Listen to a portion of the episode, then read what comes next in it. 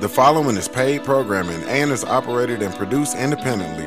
The current views and opinions expressed belong solely to the operators and do not represent the views or opinions of Family Flavors, The Slide, WBN Inc., its affiliates, its sister companies, or respective companies which these individuals are affiliated or have been previously affiliated. The program's participants' opinions and content are based upon information they consider reliable, but neither Family Flavors to Slide WBN Inc. nor its affiliates warrant its completeness or accuracy, and it should not be considered as such.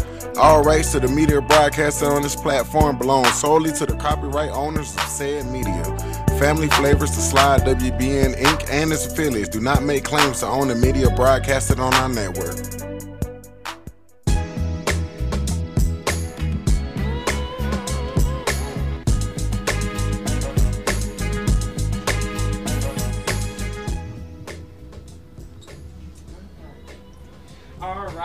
Morning, good morning. How y'all doing? How's everybody doing today? Doing great. All right, I like that. Come through energy. I am Tiffany. I'm going to be one of y'all's co-hosts today. We are having our second town hall meeting. Y'all know I'm excited because I'm looking at a whole bunch of people who are contributing to the community that is Colorado Springs or the state of Colorado. So thank you all for taking your time out this morning to join us. This is exciting for me because we got questions, but this is a conversation, y'all. We family. We're all out here trying to make Colorado Springs better. So we are here today. I got my co-host here, co-host here, Mr. TJ. How you doing, sir? I'm doing well, thank you very much. so, um, yes, thank you guys for coming out. Uh, we're looking to have your voice, right? We're looking to hear what you have to say. Uh, this is not a filtered room, so we're wanting to hear what your heart has to say and, and what you guys are looking to do in the community. So, thank you for your time. Thank you for coming out. And uh, yeah, we've got some rules. We do have rules.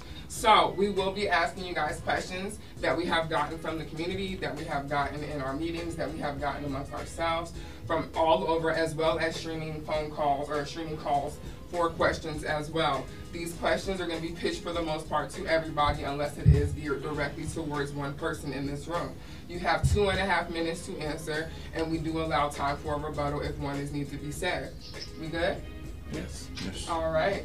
So we're gonna go through. We're gonna start with just making sure that we know who everybody in this room is. I'm gonna start right over here with Mr. Gonzalez, and we just gonna come right down this way. I need everybody just tell us what's going on, y'all. How y'all doing today? Mr. You're the you're on the ballot for mayor this year, correct? Uh, well, actually, uh, it will be in April of 2023, so it's go. early next year. I am uh, a county commissioner right now in year six, so in my second term as a county commissioner, representing the southeast portion of Colorado Springs and the south and eastern portions of El Paso County. Uh, I'm a retired Air Force officer. I was a middle school teacher at Carmel Middle School uh, there in Harrison School District 2, where I still occasionally substitute teach because I want to make sure I'm helping out our youth down there. Uh, and uh, have, uh, again, just trying to do what I can for the community and uh, doing what I can as a county commissioner and then hopefully as the next mayor of Colorado Springs next year. Thank you. And how about you, my brother? Absolutely. I'm Juaquin Mobley. I am the Senior Vice President of Community Works as well as a local uh, serial entrepreneur around here. Um, I went to Sierra High School. I graduated from Sierra High School. I grew up going back and forth from here in New York City, hence the Yankees hat. We're doing really good this year. I had to represent. Um, outside of that, we just help with transitioning from people from poverty as well as prison uh, to a successful career path. So. Thank you for showing up. Thank you. Hello, my name is Cycily Harding. I am a native as well as a housing expert. I specialize in affordable housing to include tax credit as well as uh, Section 8 and public housing under the Cairo Springs Housing Authority. I'm also formerly a local politician with the Housing Authority, as well as I specialize in community resources. So I have all the connections to um, assist those in the community. And I also like to uh, do some community outreach through participating in community events as well as public speaking opportunities.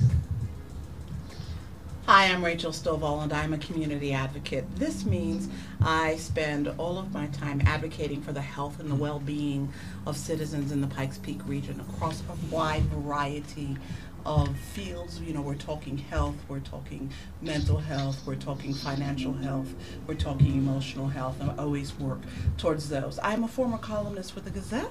I wrote from 2017 to 2021 in the political opinion section, which is pretty funny because I'm really not at all a politician.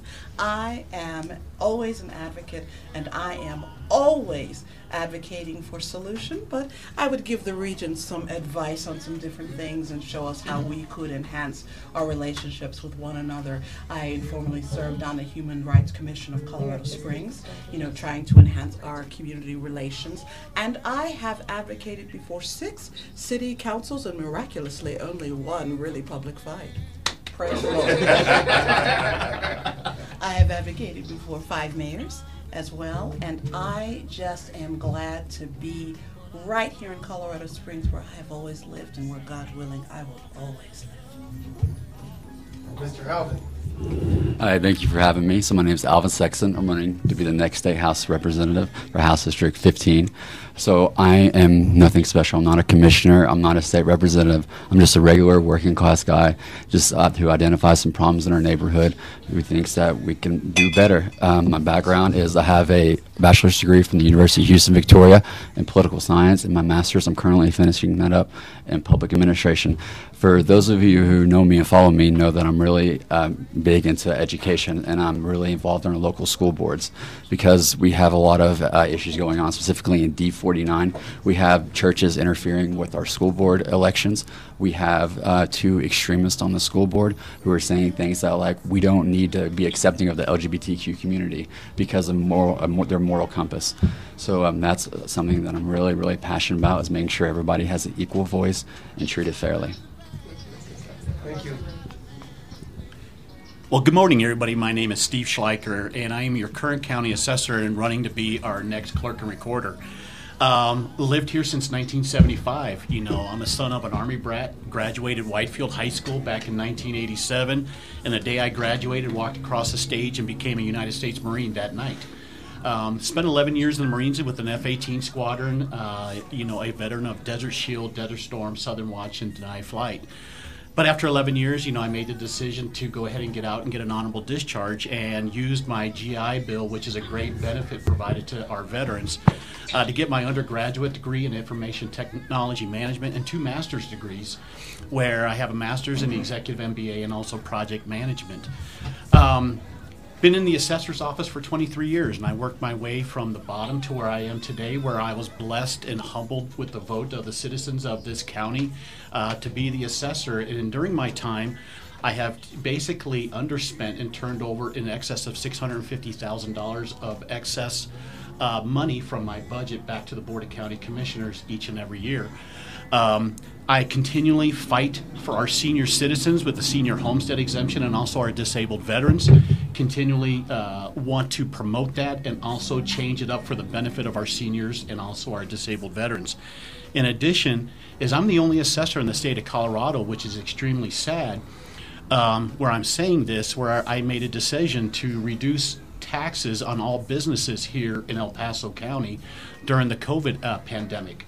So I went ahead and did that. And another thing is, I also was a strong proponent and also worked on increasing the personal property tax exemption. Where today, 90% of our small mom and pop businesses are now exempt from personal property tax. And I just want to bring that leadership and that knowledge and experience to be our next clerk and recorder and be a fair referee to all.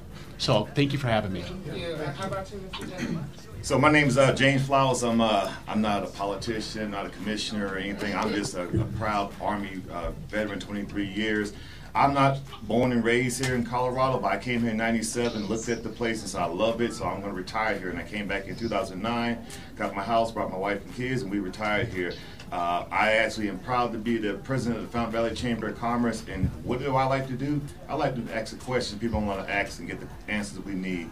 I'm, I'm all speaking up for our veterans, our minority, and our women-owned businesses and women in general.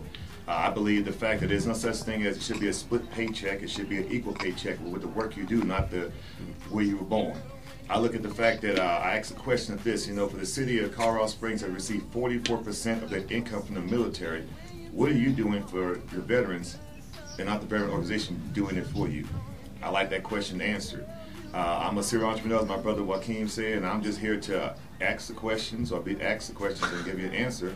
And yes, I'm Southern, so I may ask you a question instead of asking you. so if you didn't hear that in my tone, you're going to hear it several times. So don't be correcting me and saying he can't speak politically correct. Well, what exactly is that? So thank you for allowing me to be state here. are you from? I'm from South Carolina. I'm Charleston. I'm from Tennessee. I'm so- Geechee. We can talk all Yeah, day, yeah. but we- the accent coming out Yeah. now, we can get a good conversation. And I, and I was stationed in Beaufort, South Carolina for seven years, so I completely understand. I, no, I got, I got a translator. All right, and then we also have uh, Mr. Tony Exum Sr. on the phone. He's going to be listening in and answering questions as well. He is definitely um, running for. I just had a, a brand State new- Senate. Thank you. I knew it was important. he is running for the Senate office right now. So, Mr. Exum, we hear you. We got you on the line, and we definitely are going to be pitching some questions to you. So, guys, we have a lot of questions to talk to cover in the next hour and a half, so to speak. We're gonna go to a quick break, and when we come back from break, we're gonna get right into these questions. We're gonna be talking about housing. We're gonna be talking about education. We're gonna be talking about homelessness and a whole bunch of issues that need to be talked about and tackled today in this meeting. So be prepared to have your thinking caps on. Be prepared to have your solution hats on because we're gonna figure out some things today. All right, y'all. All right, Mr. Chief, Yep. we going to commercial? Yep, let's go. All right. We miss Glant though. Mr. Chauncey, good to see you, sir. I'm sorry. I said, Yeah, uh, I'm excellent. Yeah, I saw you walk through the door. I'm like, my boy. Okay, um, so we're gonna do your introduction, everyone just kind of went around the room, did their introductions. Um, so if you wanna tell everyone a little bit about yourself really quick. Okay. Oh, you would like to- me to do that now? I thought we were. Oh, yes, ma'am. Oh, okay, this is Glant Havenar. I'm the trustee in Palmer Lake. Hi, Steve. I heard you in there. Hey, Glant, how are you? Also running for mayor, and I am a 20-year veteran real estate broker and managing broker of a large firm here in Colorado Springs. And the topics that we're talking about this morning are absolutely important and important to all of us, but especially in my real estate business and especially all of us as elected officials in solving some problems. Okay, perfect. Thank you, Ms. Glant. Great to hear from you, Glant. We're gonna go to a short break and we'll be right back, okay? Thank you. All right.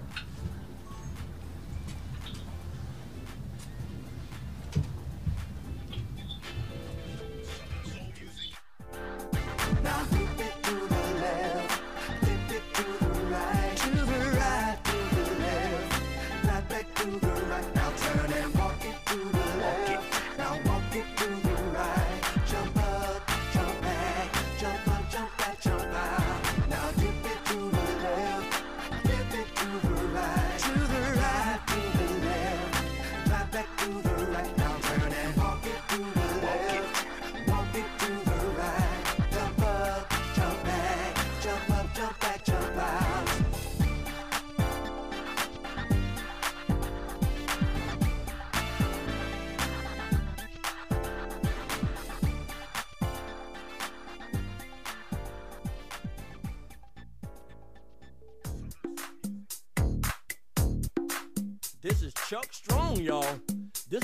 for the grown and sexy.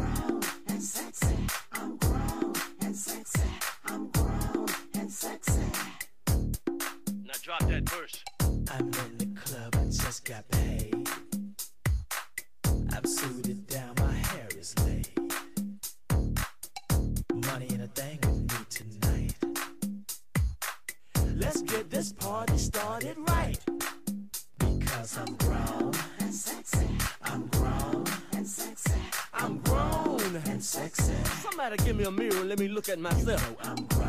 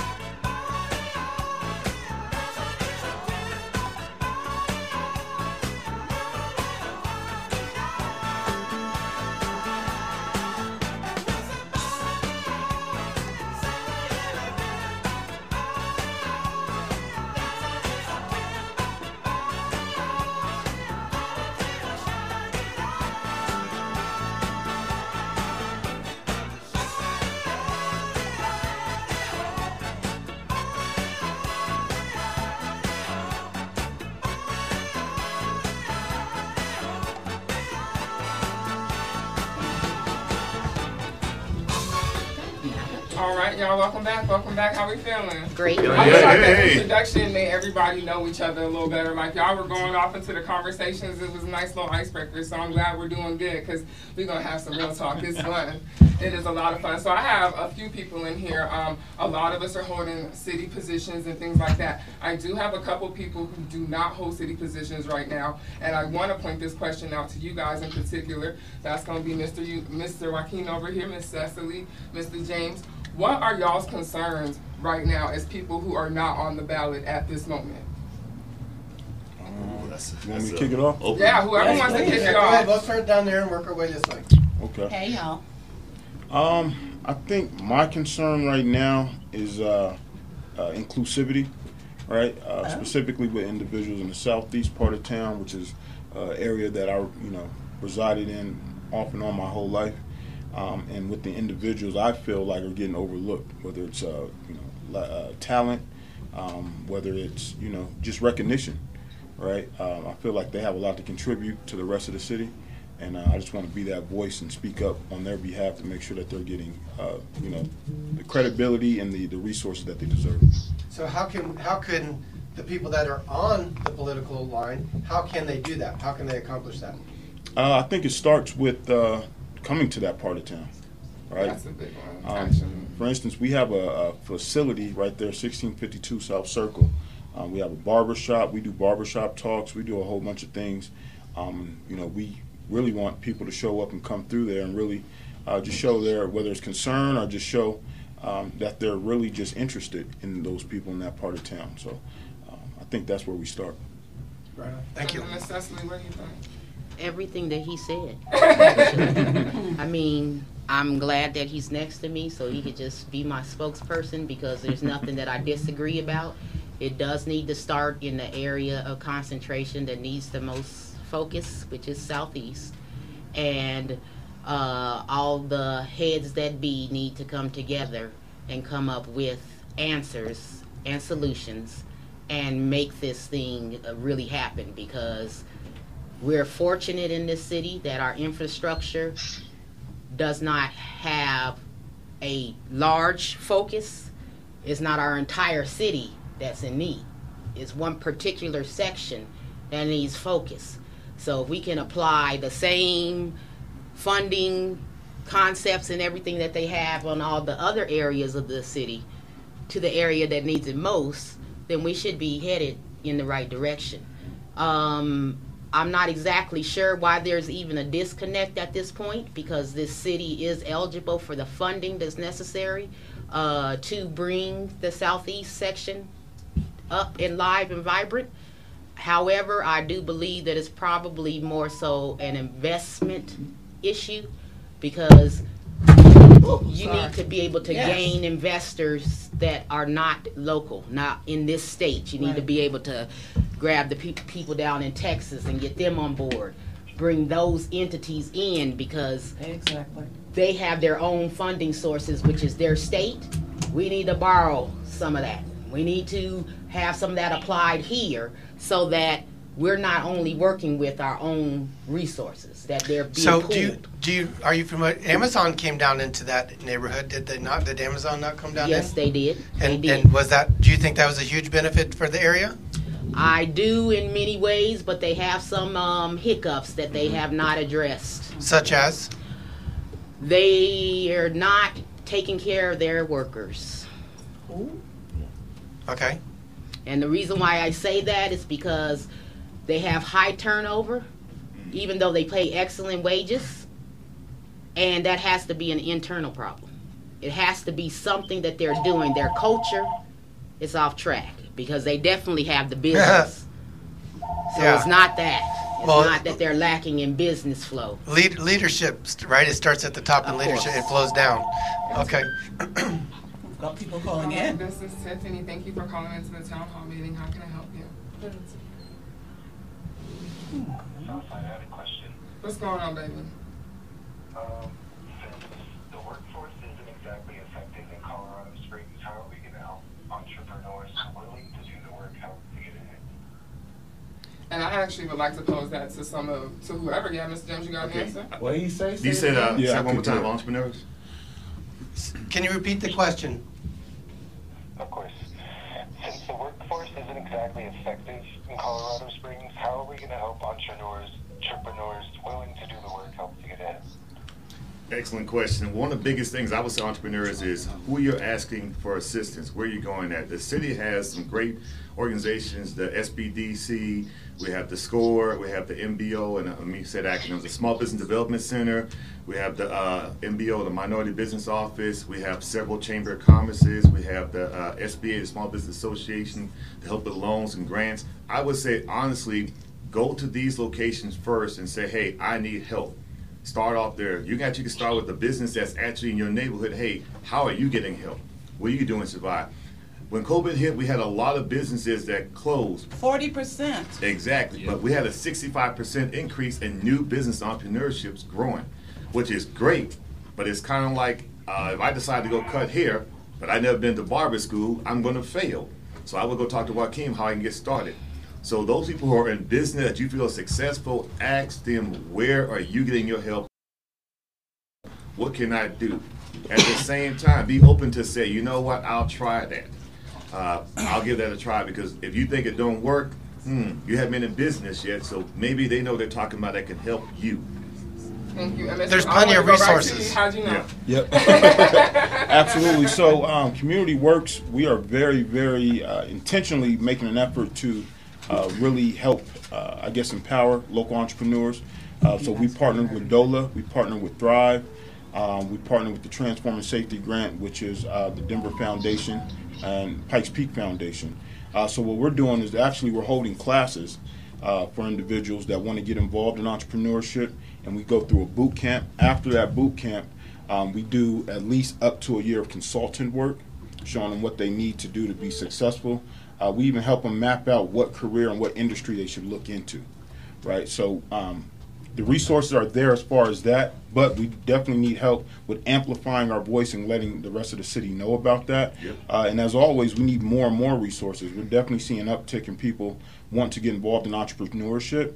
Um, you know, but I have limited resources. That's just being honest. Right. Um, but what I got, I give. Uh, if you follow me on Facebook, we've given out I think thirteen thousand dollars in the last like two months. Uh, my goal is by next, I believe uh, maybe uh, August. I plan on giving out two hundred and fifty thousand dollars in resources to get people started in entrepreneurship. We next, That's, bro. that's awesome. Uh, yeah, I would, I would like to, I would like to address Mr. Gonzalez. Yeah, Absolutely. yeah. Uh, If I could add to that, in Palmer Lake, we're hosting a business boot camp workshop this Wednesday, actually, to that gentleman caller.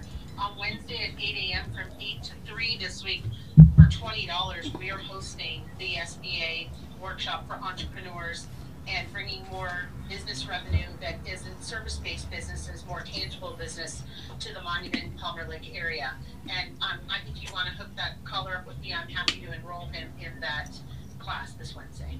Awesome. Nice. Yes, thank you, Mr. Gonzalez. Yeah, so as a county commissioner, one of the things that we do work uh, well with and uh, collaboratively in our region is our uh, Pikes Peak Workforce Center. So uh, they're uh, uh, representing uh, Teller and El Paso County. A lot of great resources there for anybody who wants to try to upgrade uh, their uh, their expertise in the in the jobs they have right now, or retrain into a different field uh, if they feel they want to get into a different type of career field. So I always recommend the Pikes Peak Workforce Center as an excellent organization, and uh, was mentioned here earlier just a minute ago. Uh, the Thrive for those that are looking for uh, to be entrepreneurs and for business uh, training, uh, especially in the southeast. Thrive is another great local resource, especially for minority uh, entrepreneurs. So the thought that comes, yes, I'll get to you in one second, Mr. Rachel. So the thought to me that comes to my mind is there's, you know, I know what the SBA and SBDC is and so on and so forth.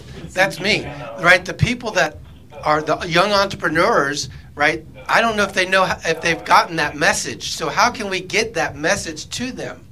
Right? It, it, it seems like the message is stops at a certain place. Why does, how can we fix that? Um, Increased outreach. So Yeah. I, I want to add to this. Yeah. So regarding government, whether it be local, federal, or state, it can get very convoluted with a lot of information. And one thing I want to compliment the city of Colorado Springs doing, and probably I'm part of the commissioner here, is we do a very good job of labeling what each sector of the government is, what it does, and the resources available. If you simply just go to the Colorado Springs actual city website, you'll find that because a lot of people don't even go and just research it. There, you can also find information on how to serve on like on boards if you want to get involved in your community. Because a lot of people don't know that you can have a say in your government personally just by going to these websites and learning. And I encourage you to go to the Colorado State website and just look at things, look at our budget, look at the grants we give out. It's all listed there. We do a very good job at that, and I just want to bring that to people's attention. That is an option. Have you have you created any sort of info platform where it's all condensed? Say, hey, here's a link. Here's a link. Have you created an article? Have you created a website to where these people can go find those resources that you're talking about? Yes, so this question has not came up personally from any of my constituents, but that's something I can absolutely do to put on my website. It will not take a lot of effort to do that. Yep, I would love to see it. Okay. And Thank you. Rachel, what were you thinking? I just wanted to bring a different perspective to the person who brought this up about the workforce not working very well. I understand that. And so, people who walk into the entrepreneurial space, I need you to consider taking your services and offering them to employees. One of the most rewarding work experiences that I ever had was when I went to Springs Rescue Mission and they had a position that was open. And I said, you know, instead of you spending all of that extra money on Social Security and all of that extra money on, you know, uh, a benefits package, why don't I take this on as a contractor? It'll cost you considerably less. We can contract you the same services underneath my business, and I can work for you, and you can have the results that I can create. And I had a wonderful time of being able to raise money, plan events, and, and really, you know, pour into them with the services, and it was wonderful for me as a contractor. So I'm talking to entrepreneurs. I want you to kind of think outside your box a little bit because government doesn't always have to be your answer. Sometimes the Yeah. answer is in us. Empowering, yes, Mhm. empowering the Can I answer people. Can I say Hold- one one thing? Hold on. Were you calling for a question? All right, baby, what's your question? Um, I would like to know what the city council is doing about the current housing situation. And then all of the legalization of marijuana has increased our population to well over the established residency. I'm sorry, baby, can you repeat that one more time? I would like to know what the city council is going to do about the housing problem that we have had. Council's not here. Legalization of marijuana here in Colorado. Yeah, th- that's not relevant at this time. Unfortunately, we just don't have any members from the council, council to speak on that at this moment. Next caller. Oh, okay. All right, I'm sorry, baby, but thank you for calling. No problem. All right. Thank you for calling the town hall meeting, Mrs. Tiffany. Were you calling with a question today? Yes, I am. What's your question, baby? Well, my question is for Adrian Sexton. Okay. Um, so what happens when they add pedophilia to the LGBTQ? What did she say? Can, can you repeat the question? Yeah, um, so what happens when they add pedophilia to the LGBTQ? what? Pedophilia. In what way do you mean that? Can you elaborate a little bit more, please? Yeah, so what happens if they introduce it to the community? Like, what happens then? Like, If they, if we introduce the LGBTQ community to the community? Is That's that- not what she asked. So pedophilia, she's talking about child molestation. Yeah. Okay. Yeah. Do you understand? Okay, so you're talking about, is that correct? What Miss? Okay, how are we introducing child molestation to the community? They're asking what happens when you do. If- Uh, who's if- doing if it, they do- If they, if anybody does that, like just try to add a designation. Well, yeah, so I would, I, I, I'd like to ask you to tell me an example of where it's happening that you're concerned about. I'm concerned, like, I have a child, I have a daughter, so let's say someone older than her that is in that community tries to bring her into that community, or just, uh, if what happened, how would I deal with that if she was introduced to that? I don't know of anybody introducing pedophilia to kids. Are you referring to education? Are you, are you referring to our schools, or I'm just trying to get a better view of how I can answer your question most correctly? Can can I bridge this for you both? I I try to speak fluent liberal and I try to speak fluent conservative. So many conservatives that are in the community are concerned about some of the interaction in schools with some of these presentations that are Oh, done by okay. drag queens. You know, we've seen the most extreme things in the media that are like, you know, the children are stuffing money in somebody's, you know, uh, thong. Okay, uh, I- things like that, and they feel that that is unhealthy for the children and grooming for molestation. Have I bridged that correctly, Miss? Ma'am? She might have. Okay, we'll say she bridged that Yeah. correctly. So if you just go look at the Colorado, uh, the state of Colorado, the sex education standard, you will clearly see that's not happening because we have age-appropriate material like K through third. We're not showing them these, whatever these vulgar images she's claimed we're doing. Uh, like when you get into fifth grade, you're probably learning about body anatomy. Then when you're going into high school, you're learning about how not to get a sexually transmitted disease and how not to get somebody pregnant. Um, I, I, I think that's what she's alluding to, but it's just not happening. If you actually just read our curriculum and you would get involved in our school board meetings, a lot of this stuff is just manufactured outrage. It's just simply not happening here in Colorado Springs. And if it is, I would challenge you to point out what school district it's happening in and tell me where. Again, uh, you know, I, I'm just bridging the information kind of one side to the other. Yeah. I, I, I know that it's not manufactured in the other states where that has happened. Let's concentrate- Because we don't, exactly. Yeah, because so- We don't do those sorts of things in Colorado Springs. Perfect. I know well because I work with the school districts. I know well because I work with the library district. Exactly. So um, And I'm actually Yeah, we glad can- that you guys brought up the school district because I wanted to bring this right into education. So Yeah. I'm glad that that even Let's- got right let's into go. the education. So we're gonna go. But right I understand the education. fear as well. And then one of the things that we were talking about was the difference, and I want to say almost a, a segregation, if you will, to the south side versus the rest of the community. When we say the southeast side, we are talking about the 80910, the 80911, some portions of the 80906 that aren't affiliated with Fort Carson. We're talking about some of mid Colorado Springs as well that don't seem to get the same treatment, especially in the schools as well as they do the rest of the springs. D49, D20 in mm-hmm. particular definitely have different school standards and experiences than it seems like D2 and D3 and 11, half of D11 does. What do you guys feel about that? So, one, one second, one second. Let's ask Mr. Tony on the Senate level, how he plans on helping, how he plan. Mr. Tony, are you here? Yeah, I'm here. I didn't hear the question. Help him. He didn't hear the question. Hey, Mr. Tony, how you doing?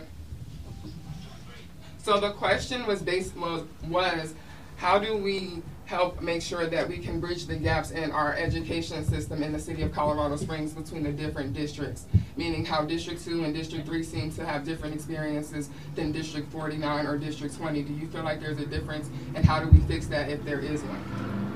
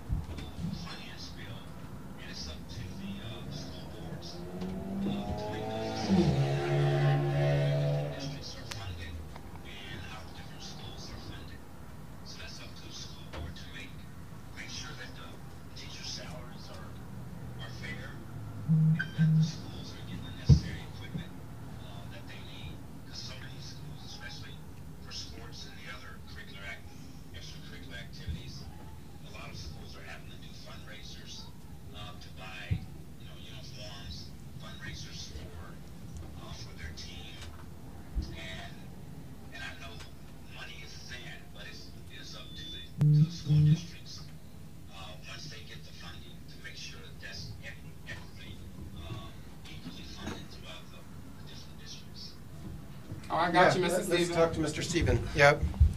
Hey, Tony, this is Steve Schleiker. How you doing, guy? I'm doing good, thanks. So, you know, one thing that makes El Paso County more unique than any other county in the state of Colorado is most of our counties only have one school district, whereas here in El Paso County, we have 17 different school districts. And we are the only metro county that has that. So, for example, Douglas County has one school district, Denver has one school district. So, you're looking at a, a, a lot of different personalities in a community on these school boards. The other thing, Tony, as you know, is funding. When we're sitting there looking at property values, they're extremely different when you sit there and you look at the property values in D38 than the property values in D11 or in School District 2, uh, which is quite a uh, quite a huge uh, significant difference. And as most know, is all property taxes stay here. No property taxes go to the state level. But as you will sit there and, and take a look, is the mill levies are quite different as well when you look at the funding for these school districts as well. So we, you know, that is just one thing that makes El Paso County extremely unique. Is 17 different school districts with 17 different personalities. And growing up here, and most of us gave the introduction, will sit there and remember as I graduated from School District 3 in Widefield, growing up, we're like, oh, District 12 gets everything. You know, just basically, District Two doesn't get everything. I mean, our competitor was Sierra High School playing football down there, Yeah. uh, and Harrison, things like that. Kids went to But it's, it, it comes. It, it, um, you're absolutely right. It comes down to the funding, but you also have to look at the property values throughout the El Paso County region. What do you think, Mr. Judge? Okay, uh, I'm gonna come at this two ways. One of the biggest thing is actually attending the school board meetings. A lot of the stuff that's being said and done at the school board meetings is being said because nobody's there to object it. Nobody's there to say we need to have it this way. Nobody's there to go, no, we don't want it that way. Get involved. And and it's kind of it's kind of like if you're on the board, which most of us are, and we have an open board and we have something that could be life changing for our constituents or our area, and there's no one to say something against it, and once we pass it, now you're the bad guy. Because why did you guys pass it? Well, why weren't you at the meeting to tell us something different? That's one we look at. The second way, listen to the kids. We are consistently having people, and I'll say it, I'm one of them old, on the school board coming ideas about how the school should be, how we should do this. And I think this how it was. Sorry, we're not using a chalkboard and a, a sketching pad to do school no more. The young people want certain ways to learn, and if you actually ask them questions, they give you answers to help them to guide, because their friends in District 3, this idea they worked on, they thought that was great, but you're in District 49 and you're hearing something different. Wow, imagine if you actually listen to the kids who are going to school, who are going to be changing the community, who are leaving your communities to go to different cities and states because there's nothing here for them to do. Mm-hmm. Grandma, grandpa, the way you did stuff, it has changed. Right. It is time to let the young generation bring in the new wave of doing things to build up your community. So, parents, find time to attend the school board. If you can't attend, get on the live, send in an email. If you can't go, if someone can go, let them go take notes and put those notes across the community so we all know what's going on.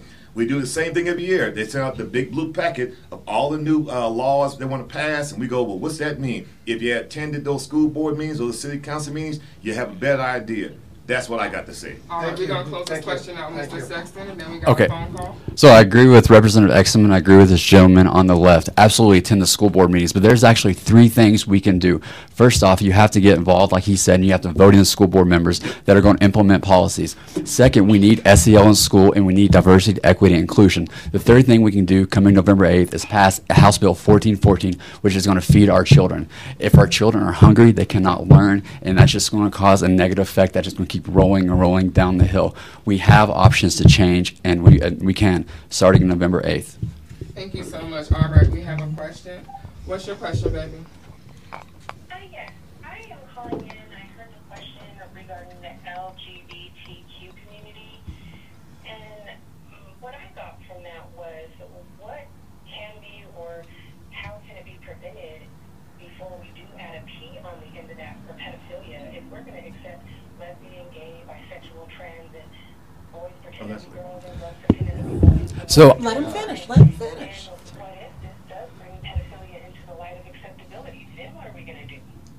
So you're afraid of perverts. You're not afraid of the actual community. And I don't know why we spend. So, I don't know why we spend so much time attacking the LGBTQ community. What are they doing to us? They are doing absolutely nothing to us. They're just trying to live and be normal human beings. Like I, I'm sick and tired of going to these me school board meetings and arguing with like MAGA Republicans who say, say that they are immoral based on their moral compass. They are not immoral. They're just regular people who need fair representation.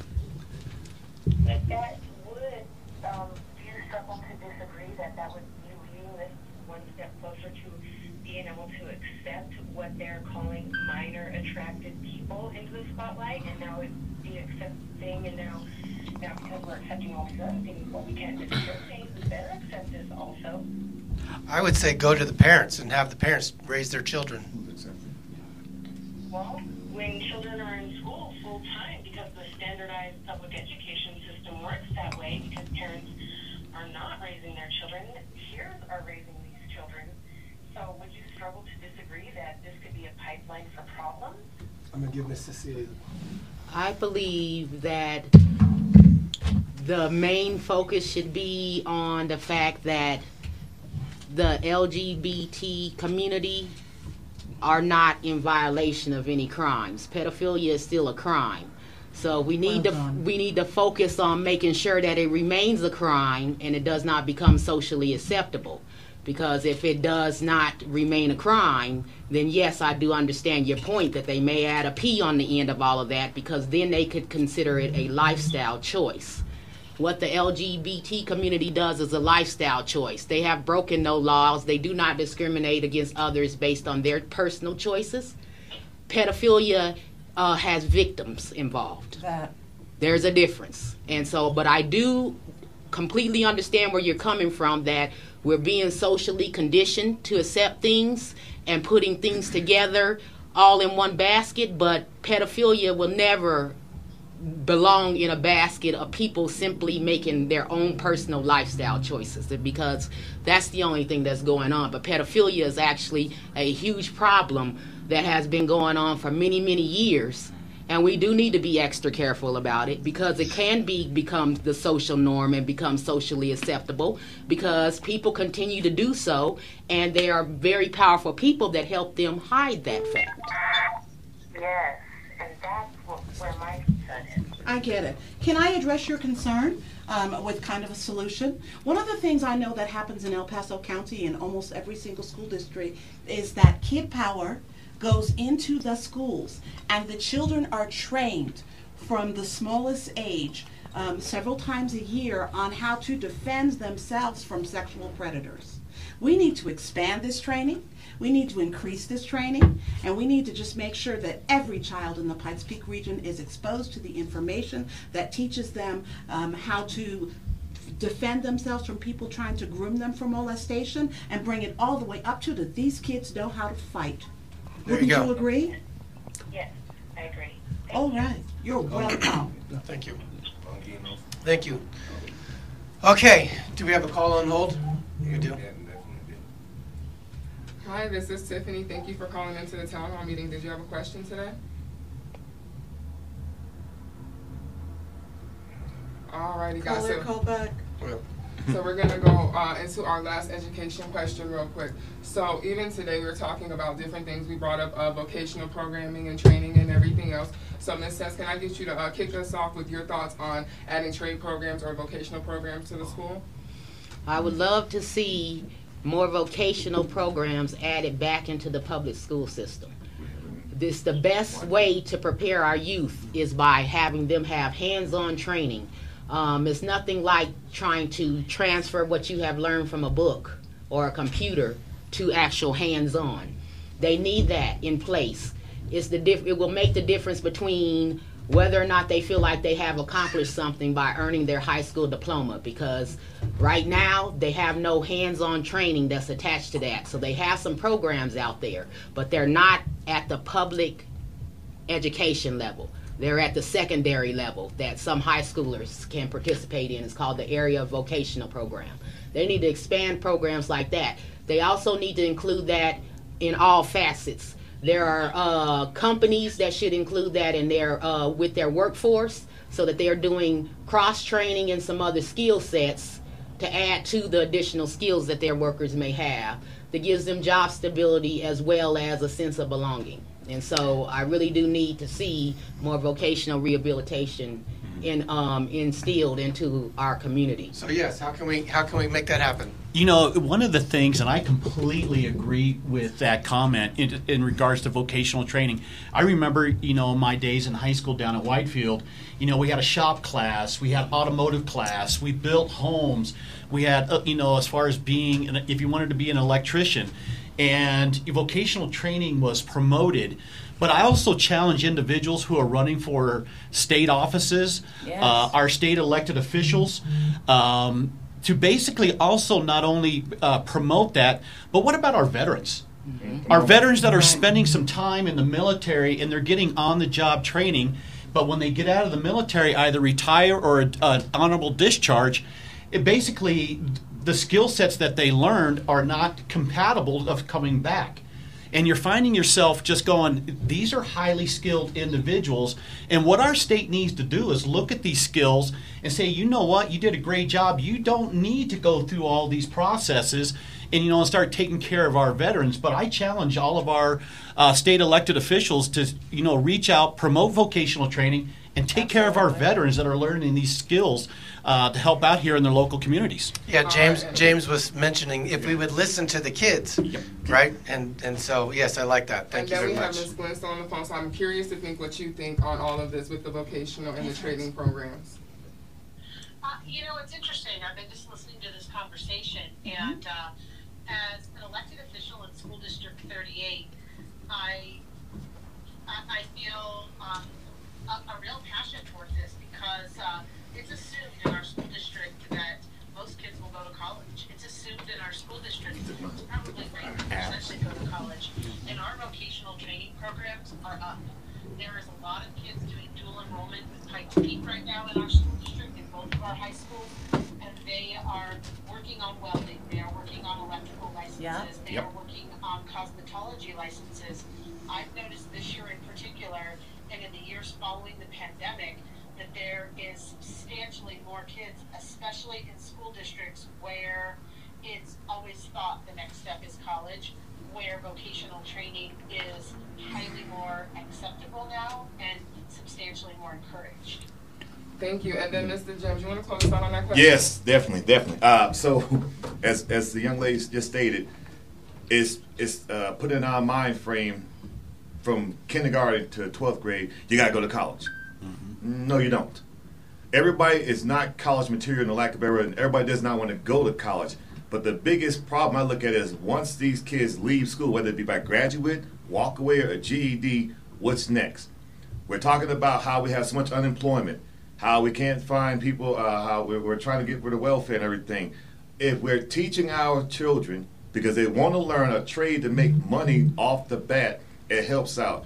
The average vocal voc technical school graduate starts off making fifty-one to sixty-one thousand dollars a That year. part. We're talking about kids getting these five and six figure student loan debts that take them 10 to 15 years to pay off, in which they cannot be, they wouldn't be indebted, they can have that book. Some of these kids are natural engineers, they want to get their hands dirty on uh, in, the, in the machine shop. Some of these kids are great, just woodworking art. Some of these kids want to be electricians. We are sitting talking about how we have a small amount of people to do the service jobs or hands labor job we need, but we're not training them to do it, giving them the chance to do it. If you want to actually make something work for the community, bring back vocational. I, I remember making a statement with one of my friends. That- A lot of schools don't teach cursive writing anymore. When have, when the last time you saw your kid come home and talk about how they balance their checkbook? If you actually notice, it's only taught in the private schools, it's taught in the home school for some of them, and it's taught in magnet schools. Wait a minute, why is it the private, the public schools are not getting the support we need to make the public kids go and do better? In closing, bring back VOTEC so we will increase the income for the community. That- We will increase the kids' knowledge and the support they can do in the community. We will increase the fact among people who say, hey, you know what? I can stay here. I can do things because they're leaving your area. They're getting in criminal problems. They're getting in drug problems. They're getting in personal problems, all because of the fact that you say, hey, you know what? Go to college and get the debt. You're going to work till you're broke. Yeah, and there's nothing wrong with a blue collar. Hold on, hold on, hold on, hold on. I want to talk to. I want to ask Mr. Juaquin because you have a you have an organization that uh, that does what they're talking about. Correct? Can you tell us a little bit about that and what you're doing? Yeah, we've definitely seen the uptick. We definitely seen an uptick as far as people wanting to get involved in uh, vocational training, um, and we've seen a decline as far as people. Well, not a decline. We've seen an incline as far as people retiring from there. Right. So what we're having now is an, a lot of uh, what are they called? The baby baby boomers. That's us. Like Yeah. right, they're they're retiring now from that world. Right, and we don't have enough people to replace it. Um, so what we've been trying to do is really introduce um, you know, uh, construction trades, all that through the concept of using pre-apprenticeships, right? So they're really short classes just to kind of garner up the attention and interest in some of these kids that potentially could be, um, you know, uh, you know, your next electrician, your next plumber.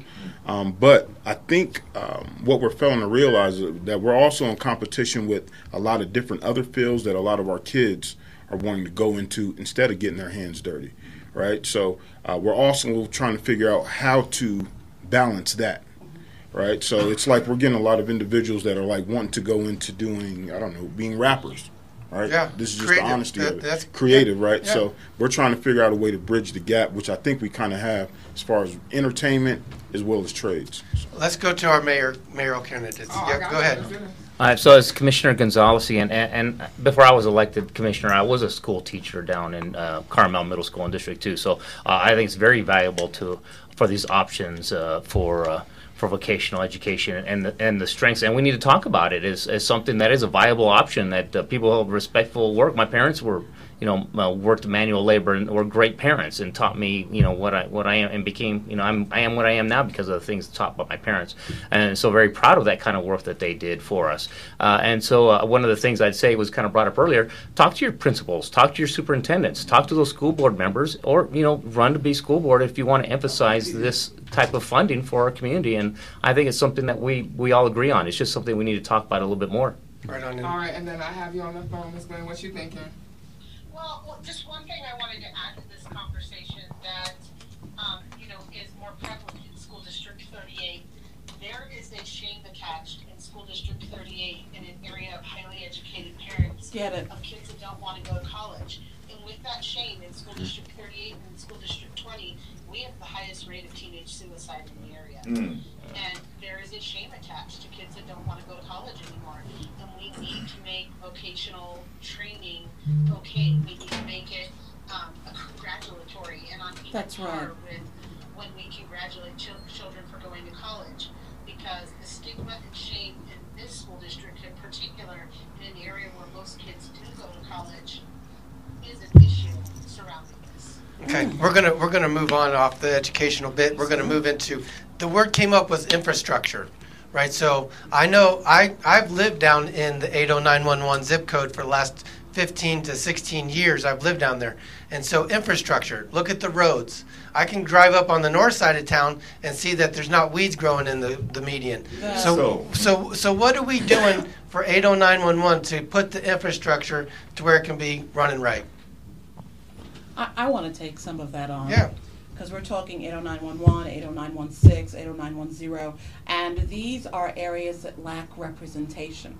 Now, as well as having people set in the House, as well as having people on City Council, as well as having county commissioners, people in the public sphere need to kind of get, the, the regular citizens need to get, we need you on boards and commissions and committees. We need you with the nonprofits. We need you to be slightly more engaged so that there is always someone who lives in these areas at these tables. It is said that if, you know, uh, they won't give you a seat at the table, Barbara Chisholm said, pull up a chair. I'm going to need some of y'all out here in House District 17 to pull up a chair.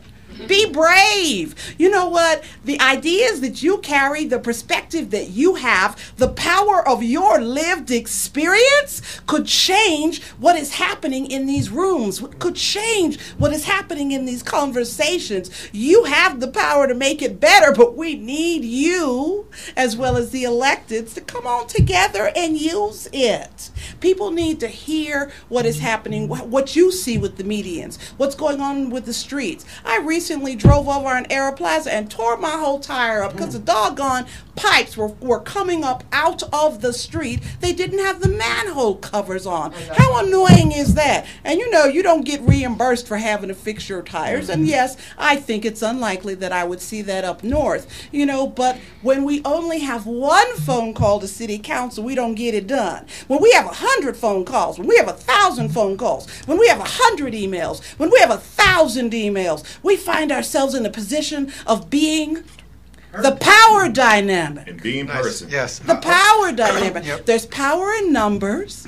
And we're going to have to bring the numbers together. Now I got to get bold and I have to be controversial for one minute. I don't care what party you're in. It's time for you to engage your government and remind them that they work for you. There you go. Whether you are unaffiliated, whether you are Democrat, whether you are Republican, you are all citizens. You have the same power. And darlings, Yep, embrace you're Yeah. not using it, but you can. Every day is another opportunity to let somebody know how you feel, what you want, and the fact that since your taxes pay for this, these people work for you. There you go. Thank you, Miss Rachel. Go ahead, Stephen. So, infrastructure is an absolute great topic to talk about here in El Paso County. And the question that we all should be asking ourselves is what's the difference between southeast Colorado Springs or north uh, in El Paso County and Monument? And you see the growth that is going on in different parts of our county. And I will tell you, I have not seen much change at all in southeast part of Colorado Springs whatsoever. Things are still the same, buildings, things like that. Yes. What needs to happen is incentivize developers Come with on. URAs, your, urban renewable authorities, tax incentives. You bring in anchor stores. Right now, you know, the concern that I have down, you know, where I grew up is we have, you know, food deserts Right. where folks are driving miles to try to get to a grocery store. Whereas I got three within five miles of my home where I live off of Garden of Gods and Centennial. There is a vast difference there. But what we have to do is incentivize developers to say, you know what, this is going to be a great development. For example, look at what's going on in South Nevada. Everything that's happening down there, in you know, as far as bringing um, tax rebates, things like that, getting developers down there to go, you know, let's revitalize uh, this Come area. on, let's bring some anchor stores. Let's bring in the King Supers. Let's bring in the Costco. This is what needs to happen down in the southeast part of uh, Colorado Springs. Thank you. Thank you very much. Anybody?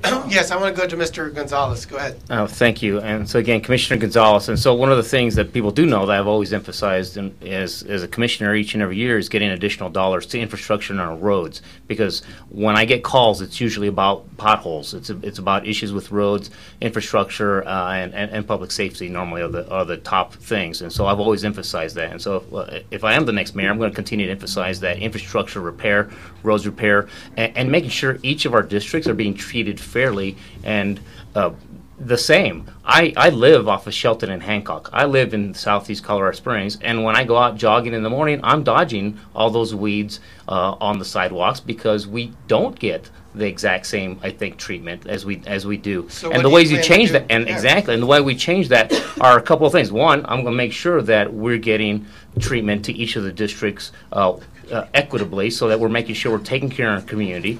Uh, and a good example of this is again the very first question. You know, getting people out there. You know, how often do we see elected officials from the entire county or the city down in the southeast? I saw a bunch of them out there for the grand opening of the Panorama Park, but I don't see them very often down in Deerfield Hills, uh, down there. Uh, where I live, down there for when Juneteenth used to be held down in the southeast, and a lot of our events down there. Uh, I I think I see Mr. Chauncey over here. He probably sees the same two or three of us, right? Not the eight, nine, or ten of us, you know, that he should be seeing. And so that's the way we do that. And the, the way you absolutely do this, as uh, Ms. Rachel mentioned earlier, go to the city council meetings, go to the county commissioner meetings, and let them hear your voice. It can't be Right. two or three people. It's got to be 50, 70, 100 people. We got to show up. And the other way you do this is voting. I'm going to say something that's really bad for our area in southeast Colorado Springs. We vote at a level of about one half of the other districts That's right. in Colorado Springs. And so it's unfortunate that the city, I think, sometimes ignores us because we do not have that great voter mm-hmm. turnout, and so they don't hear our voice. So the best thing you can do is show up to meetings and vote in large numbers so they can they know that it Southeast Colorado Springs is a priority and should be, and I will make sure it is when I'm mayor. And I have a I have a slightly different perspective, and I promise it'll be short. One more, Mr. James. Oh, okay. So, so Steve mentioned it. A lot of people don't know about the Urban Renewal Authority. Okay, all right. Everybody complains about everything going on to, straight to City Council. The Urban Renewal Authority has the authority to help a lot of infrastructure. There is so much money that came that comes in annually from taxes or what we're collecting, and also from COVID. You need to go to these meetings. There are six. I'm gonna say there's six board meetings that you should be going to on a regular basis to mm-hmm. make some noise at. Chamber of Commerce, City Council, School District, Urban New Association. Uh, you're at your HOA, and I'm having the brain fart for the last one. But the Urban New Association, I'm actually on the board for the one in Fountain, and you'd be surprised how much we hear about the millions of dollars that we need that we're coming in. We're looking to get these new areas, bring these new things. As Stephen said about uh, the food desert, we got one in Fountain too, but we actually in the process of bringing in more of these actual uh, groceries. So we need. But how do we know unless you, the community, come and say, "Hey, I like to have a grocery store versus another liquor store"? How do we know we need to have a, a new park set up versus let's just build a new parking deck? How do we know the fact that the roads are toe up instead of putting up new red light cameras? We don't know unless you come and tell them. And as Rachel said, one voice is just somebody talking. The com- a whole a few voice, a lot of voices, the community saying we want to change. In order to make a change, you must change what you're doing. If you need to take time off, if you need to actually send somebody to the, the meetings to say, hey, this is our list of demands, our list of changes, like we're doing right now at the town hall. We have all these questions that we that we have people give to us. Yes. Why are we not taking these same questions to the city council, urban New association, school board, HOA, all of these to make changes? If you're just talking as one person, we just swiping left. All right, I see all y'all. So I have Mr. AJ, Ms. Rachel, Ms. Stephen, and we wrapping it up to the next question. Go ahead. Yeah, so when we're talking about infrastructure, you're talking about a couple different topics. First off, something that we haven't talked about is transportation. We need to address that because con- city congestion is very is terrible here in Colorado Springs, and it's not going to be solved with just making your roads bigger. So I'm from Houston, Texas, or I lived there for a few years, and they thought they can just do that by building your interstates 600 feet in the air and giving nine-lane highways that didn't help anything. We need to start thinking in future. Think of light rails. Also, what about smart cities? We have cities across the world that's turned into smart cities. Essentially, what they're using, they're using smart sensors all across the city, tied with the IoT, the Internet of Things, that's going to uh, basically incorporate everything we use. Basically, it's going to see uh, using r- cameras detect what traffic is like downtown. People can use these apps. They're going to use technology to make the buildings more energy efficient. Things like that. We need to be looking for the future, not two to three years from now, but 25, 30 years from now. Just off the top of my head, I believe that we've been designated as a smart city. It was something that was facilitated by the. Yes, no, it's not. Chamber. Yes, but you we are not at the, at the full capacity that we can be. So I, here's what I'm. So here's what I'm thinking exactly. So say we use these smart sensors, okay, and then we have an app. So you're sitting at home. How's traffic looking today? And you can see in real time how this traffic's looking, and then you can incorporate this with uh, rideshare apps, or we can, uh, you know, invest forward to like these light rails that maybe go from Colorado Springs, north, south, east, west to the places that people commute from. Well, since I've, for the longest time, I've heard Powers is going to be a, a, an interstate on its own with no lights and overpasses and such. That hasn't happened yet either, and that they've been. I've heard that from way back, and we Mhm. still haven't been able to do it. No, yeah, we just have to be sure to keep like thinking about the future. I'm sure the commissioner has been thinking about things like this. You know, not just planning for a year or two from now, Absolutely but yeah, what's going to happen down the road. All right, we have a question real quick, a caller. What's our question real quick, baby? Yeah, how do we help felons become entrepreneurs because the local system seems to look down and not have adequate resources? It's almost like they push for the cookie cutter worker bee. Can you repeat that one more time? How do we help felons become entrepreneurs because the local system seems to look down and not have adequate resources? Like they push towards the cookie cutter worker bee. Absolutely, that's a great question. Um, so, um, we've taken a lot of strides there. Our community works to really get our, uh, um, you know, returning citizens uh, the resources they need to go into that path. I myself, I'm also a returning citizen. I did nearly eight years in prison. Uh, and with that in mind, um, we've developed a program with a whole bunch of individuals um, that have that are cr- credible messengers, and they have that information and that knowledge to work those nuances to get our returning citizens to become entrepreneurs. Um, so what we've been doing um, is having boot camps, as I mentioned previously.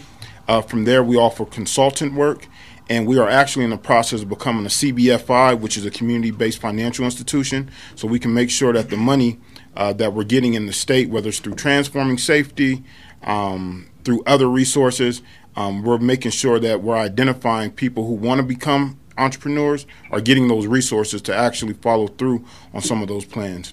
Uh, in addition to that, and I'll say it real quickly, um, we've seen that there is also a need with the wanting to be entrepreneurs having supportive services. So what happens is a lot of individuals want to be in that realm, but they don't have the resources to pay for their rent. So they're having to make a decision. Do they continue on that journey or do they take a step back and worry about their rent? So Community Works has came in and we pay for rent, transportation while you follow those dreams down your uh, path to success. I have something to add to that. Briefly, please. I need you to know that the law has just changed. If you um, or any other felon had an offense that was a nonviolence offense, you can go to the courts now and you can ask for those records to be sealed. This opens your life up again, you know, because finally we're looking at doing this in a way where people pay their debt to society and they're actually forgiven. So if you get the records expunged, you no longer have to put on applications about what happened because those records are sealed. Does that make sense, sir? Okay, so, you know, um, we'll probably try to put something on, uh, you know, the, the, the postings or something like that, or put it out where people know this, but, and, um, I could actually probably put on my Facebook page the, um, the actual law, along with, you know, how to get to it, so that you can understand some things about how to use it.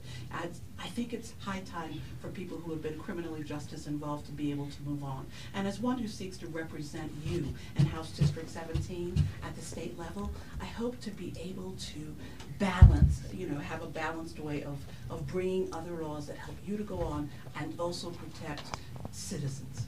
Thank you. Okay, moving on. We got a question here. We do have a Yeah. yeah. While we I, I gotta interject, I'm sorry to do this right now, but my brother, he came down here. I got you, baby. Come on up here. What's your question, bro? Let's slide, let's do it. So, um, basically, my question is just basically for the state reps and possibly Mayor Lupinas, possibly. Um, uh, just wondering, so Denver last around this week, what's been happening over the couple few months, just um, passed a city ordinance to make um, a, a vacant shelter parking lot uh, shel- uh, now a homeless shelter, so where people could stay and have programs and like that. I was just wondering if that's something that you guys would be, especially you'd be willing to possibly suggest here in Colorado Springs of doing something like that, or have something possibly bring that at the state level as a bill, public proposal, possibly something like that. So we're, t- we're addressing Oh, the, wait, the homeless issue. Did we hear this correctly? They're using a vacant lot as a shelter? Yes, they're like they're um I, I it's a lot that is not it's vacant. I'm assuming it's. I no mean, I longer- understand Yeah, no I'm assuming it's no longer being used, and they're using that as to because they have shelter um, camps in um, in multiple different areas in um, Denver to help with their to Kind of reduce their tent homeless problem. Yeah. So I was just wondering if that's something that you guys would possibly. Representative Exum would like to answer. Yeah, go ahead.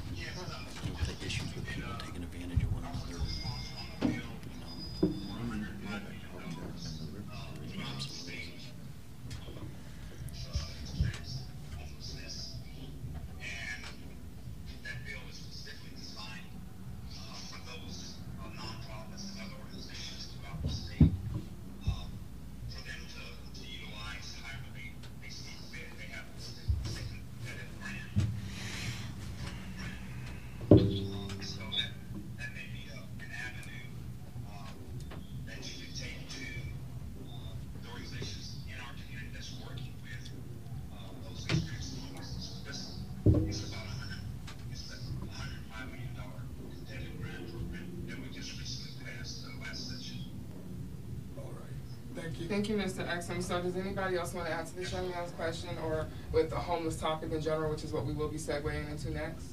Yeah, I would also like to add in the. I see you, Oh, I'm so sorry. No, go right ahead. Okay, uh, I just wanted to add that I noticed uh, just being here in Colorado Springs a few years, when the wintertime, when it gets really cold, you have a lot of homeless people sitting out in the streets. So I was in Alaska a few months ago, and how they solved this was warming stations.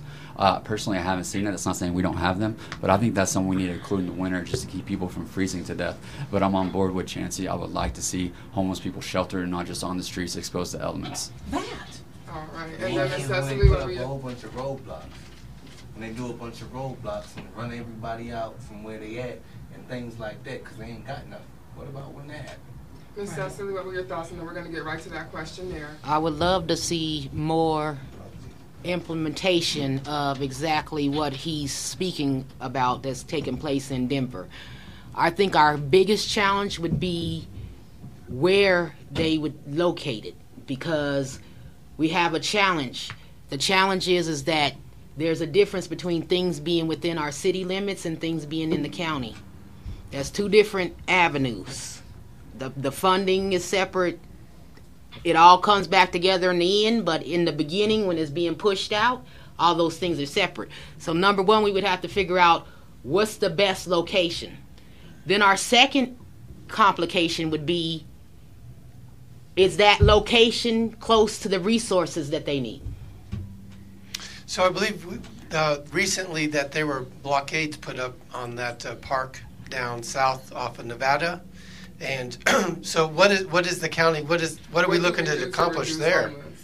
Homelessness? What, what is the overall goal to reduce homelessness? How do we reduce this problem that is increasing, especially with the current cost of living that we have in the city, which is another topic we will be discussing today?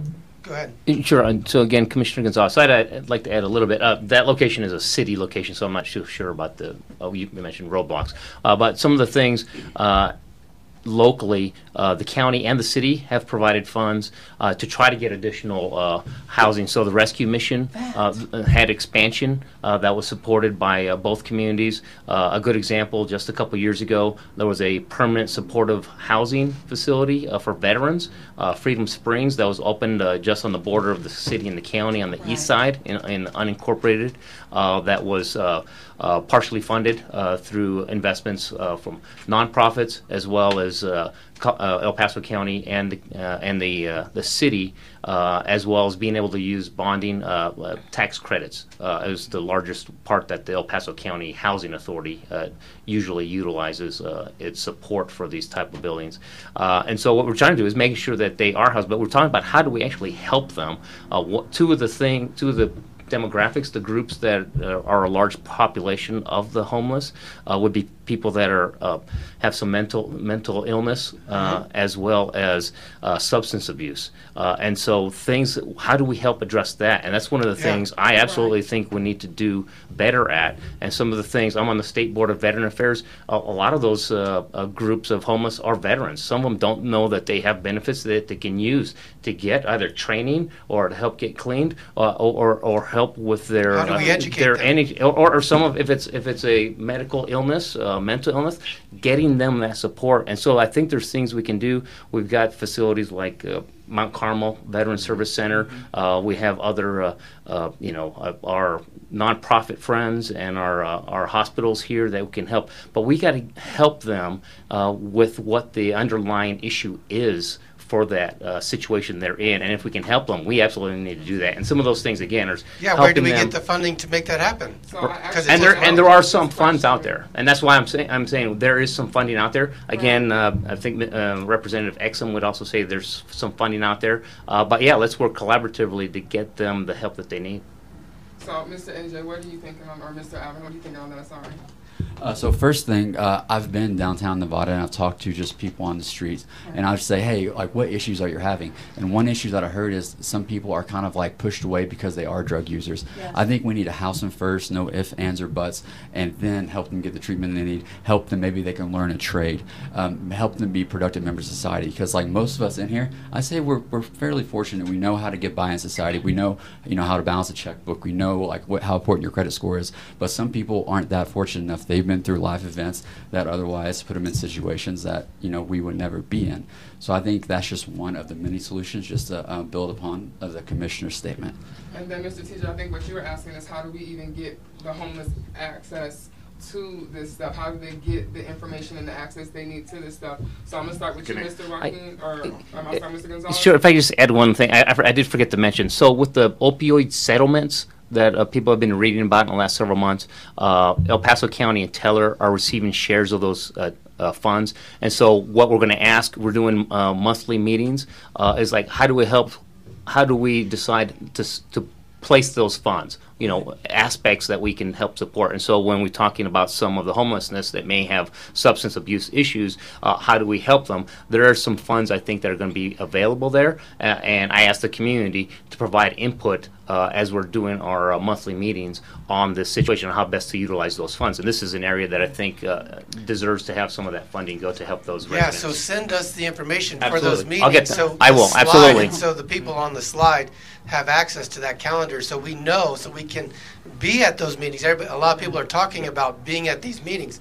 Well, we need to know the calendar, right? And if you know the calendar, Absolutely. please share it so the information spreads easier and quicker. And then I have Mr. James, and then Ms. Rachel, and Mr. Stephen. Go ahead. Okay, so you asked the question, how can we get this information to the homeless? Uh, a lot of people know each city actually has a home, uh, police department section that handles all the homeless stuff. What we don't know, and I learned from this class I went to, is Pueblo, Fountain, and Colorado Springs, they all collaborate together. So how do we get it to the homeless? They actually get the information that uh, Representative uh, Gonzalez, uh, Commissioner Gonzalez State, we give it to the PD section, and they actually have a database and actually pass information amongst each other. So when they're talking to those homeless folks, hey, you're a veteran, here's a spot to go here. Hey, you need mental help, here's a spot to go to. So the people who are actually in the front lines, like a better word, who are working with the homeless besides us, or talking with them, they need to have the information. You already said it exactly. Those dates and times and those meetings, we need to know so we can say, hey, here's the spot you can go to. Mount Carmel does an outstanding job working with the homeless and the veterans transitioning, but we got to get the information to those who are out there all the time talking to them. Yes, we're going to go out there on our one day of the month and say, I'm going to do the community a good job and go talk mm-hmm. to the homeless folks. But what about the people who are out there every day out here working with them? Right. Let mm-hmm. them know what's going on. Give it to Juaquin and his people. They're out in the community works, working the community. Right. We have this information, but we're not giving it to the right people to get it to those who need the help. Yeah, boots on the ground. I would like to go back to Chauncey's original question, and so I, I'm hoping that everybody that's listening, and hopefully that he's kind of getting this as a strong message too, that we are all deeply interested in what is happening with people who are currently unhoused. But I'm not sure that we should go the direction of, hey, stay here in your tent where it's dangerous in the elements as a way of solving the problem. The housing first approach that AJ talks about is one that has worked in other states. Um, uh, and in Colorado, we have what's called the continuum of care. The continuum of care is split up into regions. The region that is in El Paso County has an entire coordinated entry, which means that every agency in the region is always working on, always has outreach workers too, and is always going forward and meeting people where they are at to administer what's called the vulnerability index. And that the people who are the most vulnerable are being plugged in the fastest into housing. I don't know that we should leave people in tents. It's cold, it's dangerous, and it's unguarded. And so, especially for women, and as a champion of women's rights, I don't want women in situations where it's easier for them to be raped, where it's easier for them to be killed. And we know that we've heard the news stories about this. But we can align in new ways and create new funding models between organizations that have not worked before and have not worked together to create more housing. Everything doesn't have to be about government. There are an amazing amount of people who would be more than willing to create new types of rental assistance, new types of housing, tiny housing, smaller apartments, all sorts of things that we can do to get people off the street. Because if we want people to be able to get better and to improve their lives, their lives, the least we can do is make sure that they are at least sheltered and safe.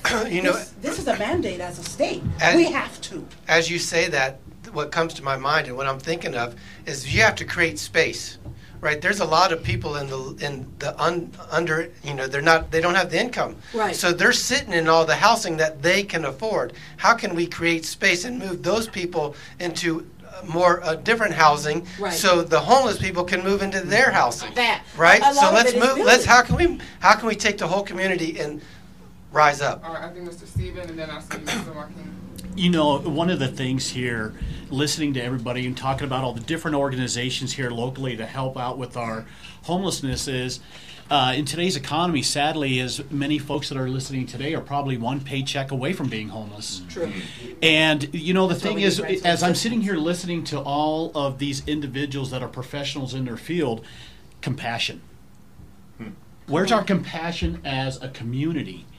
And you know, we need to remove the stigma in regards to our homelessness. That's right. Because there are folks out there um, that are, hey, I lost my job. I was one paycheck away. You know, I got evicted. You know, other other aspects is I am abs- you know, as your county assessor, I'm working with Habitat for Humanity. You know, what can we do there for our homeless population? our veterans who are disabled, uh, to get them into a home. So, you know, we're talking about valuation, we're talking about taxes, but as you just alluded to, how can we bring these people to the next level? The bottom line is, guys, we're all friends, we're neighbors. Let's show some compassion. And, you know, and it's just one of those things is reaching out. You know, I volunteered uh, back on uh, Valentine's Day with Miss Rachel when we went down to the park to feed our homeless. And, you know, there was nothing more inspiring to me when a lady who came up to me and she was crying and she said, Steve, I'm about ready to lose my home. Well, she was not aware of the different programs that are available to her, and I educated her. And I'm still in communication and talked about the senior homestead exemption. It's education. There is a lot of things out there that these folks aren't aware of. Right. And once she found out, here are programs that you qualify for, and it's a very simple task for me. Hey, I'll take care of this as soon as I get into the office, which was done. She's still in her home. Yeah. So those are things that we, you know, as far as the professionals in our community, um, it, compassion, and get out there and educate. You know, and, that, and I want to say thank you for the people that have shown up here today that shared the information that you have, because that's what we're doing, right? We're it's town hall. We've got some resources. We got information. Let's move that information down the line to the people that need it. And so, thank you for your time and for doing that. And what you saying? Yeah, I was just going to add in um, the importance of having credible messengers. I know we have, like, in the police department, we have people that go out and deal with that population, but I think the importance needs to be having that information being conveyed by people who were affected by that, right? So, uh, you know, in our community, um, when the police come, if, even if they have any good information, it falls on deaf ears just because a lot of the, you know, walls that we built up between the police department as well as our community. But if you have somebody who's been affected by both sides and is very well versed on both ends of it, delivering that information, such as a credible messenger, that's how we're going to effectively get out that information. So we got to also pay attention to the messenger who's uh, deploying this information. Thank you. Yes. I have a couple of points to add. Um, first off, there's a misconception about what the word homeless means and how those people make the change to, to ch- do better for themselves. Uh, first off, homeless does not mean sleeping outside or sleeping in a car. That's true. Anybody that does not hold a legal lease or mortgage in their own name is considered homeless. So if you have a family member that lives with you, yes, you're providing them shelter, but that shelter cannot be considered permanent unless they have their name on your lease. Message. Uh, and that's we and, and that's a great time to plug the homeless not hopeless Right. october 23rd uh, i want to uh, that's uh let's you know talk We about have- that a yeah, little we bit have Yeah. Homeless not hopeless coming up. Go ahead. You know, one thing that was extremely important to me early on in my, um, as far as being elected as county assessor, is I worked with our state legislators. Is 65% of our domestic violence victims were considered homeless, and as we sit there and we're talking about, um, you know, folks being on a lease or on a on a mortgage, it really astonished me as an elected official is why I asked the question why are these individuals of domestic violence and sexual abuse um, homeless and the reason why that was their choice they did not want to be part of the public record where their abuser can go out online on any kind of government platform and, and basically find them and stalk them. Right. So what we ended up doing was basically we worked on a bill. We passed a bill where now these individuals are masked. They can buy property, they can lease property, and you cannot locate them. And it's under the address confidentiality program here in the state of Colorado. Yes. And that is one of the things is where you have elected officials that listen to the community, take action, and take care of their citizens. Now we have victims who can now buy and sell property and not worry about being part of the public record and their abusers tracking them down. So that's masked. And, and you know, I was I've had recent conversations about a, a more public topic, and, and that is, and as you as I dug down into the roots, part of that was privacy. There's a privacy thing that we need to address here, right? With our health, privacy with our purchases, privacy, and and having and keeping government out of our business so much. Yep. When that when you know, so thank you. And then, Mr. Exum, we still got you on the line. What are your thoughts on this conversation with homelessness and programs?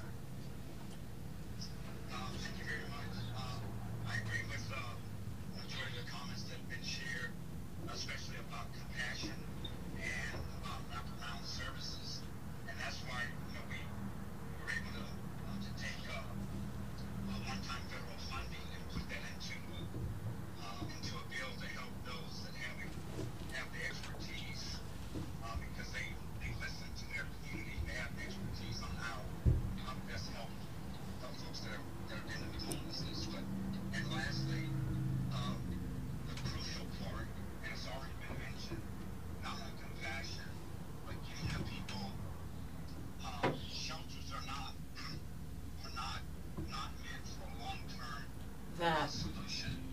That.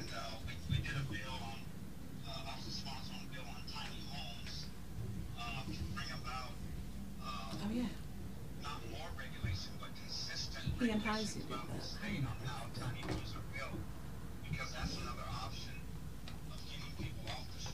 Right. Then we do the services. Thank you, Mr. Exum. And then I also have Ms. uh, mm, mm, mm. Okay, Got oh, a here we question? no, we're going to Ms. Glant real quick on just her thoughts and opinions um, with the whole homelessness uh, situation or people who lack consistent residency. You know, it makes me sad. It's something that I wish we had a solution to. It makes me sad. Of course, I have cash and compassion for that. One of the things that I really focus on in my real estate business is assisting single moms with qualifying for programs, teacher next door, um, you know, public uh, public safety person next door, FHA, and educating young moms, educating single moms in different viable loan options for them, and assisting those moms in getting into their first homes. And uh, that's just one way that I can personally contribute. Did anybody else want to add? I would like to finish with Cycily's answer. Come over here, brother. I'm going to get you this mic. No, I just wanted to finish hearing from Ms. Oh. Okay, so I would like to add that, first off, affordable housing is just a facade because it's only labeled that by the people who can afford it. The people who cannot, the people who cannot meet the rental guidelines, they are expected to make three times their rent. That's number one. Gross income, not including any deductions. They have to make three times the rent to qualify. That's not including their credit, that's not including their rental history. Then they have another hiccup about it. In our apartment communities, they have the rule. They call it the two heartbeat per bedroom rule. That. So let's say Outdated. Yeah, so let's say you have a husband and a wife or a man and a woman and they have two children. That automatically means they have to be able to afford a two bedroom otherwise they're they're in violation of the rules of uh, equal and fair and quality control of life quality of living standards because the rule is two heartbeats per bedroom some people cannot qualify to match what their family needs.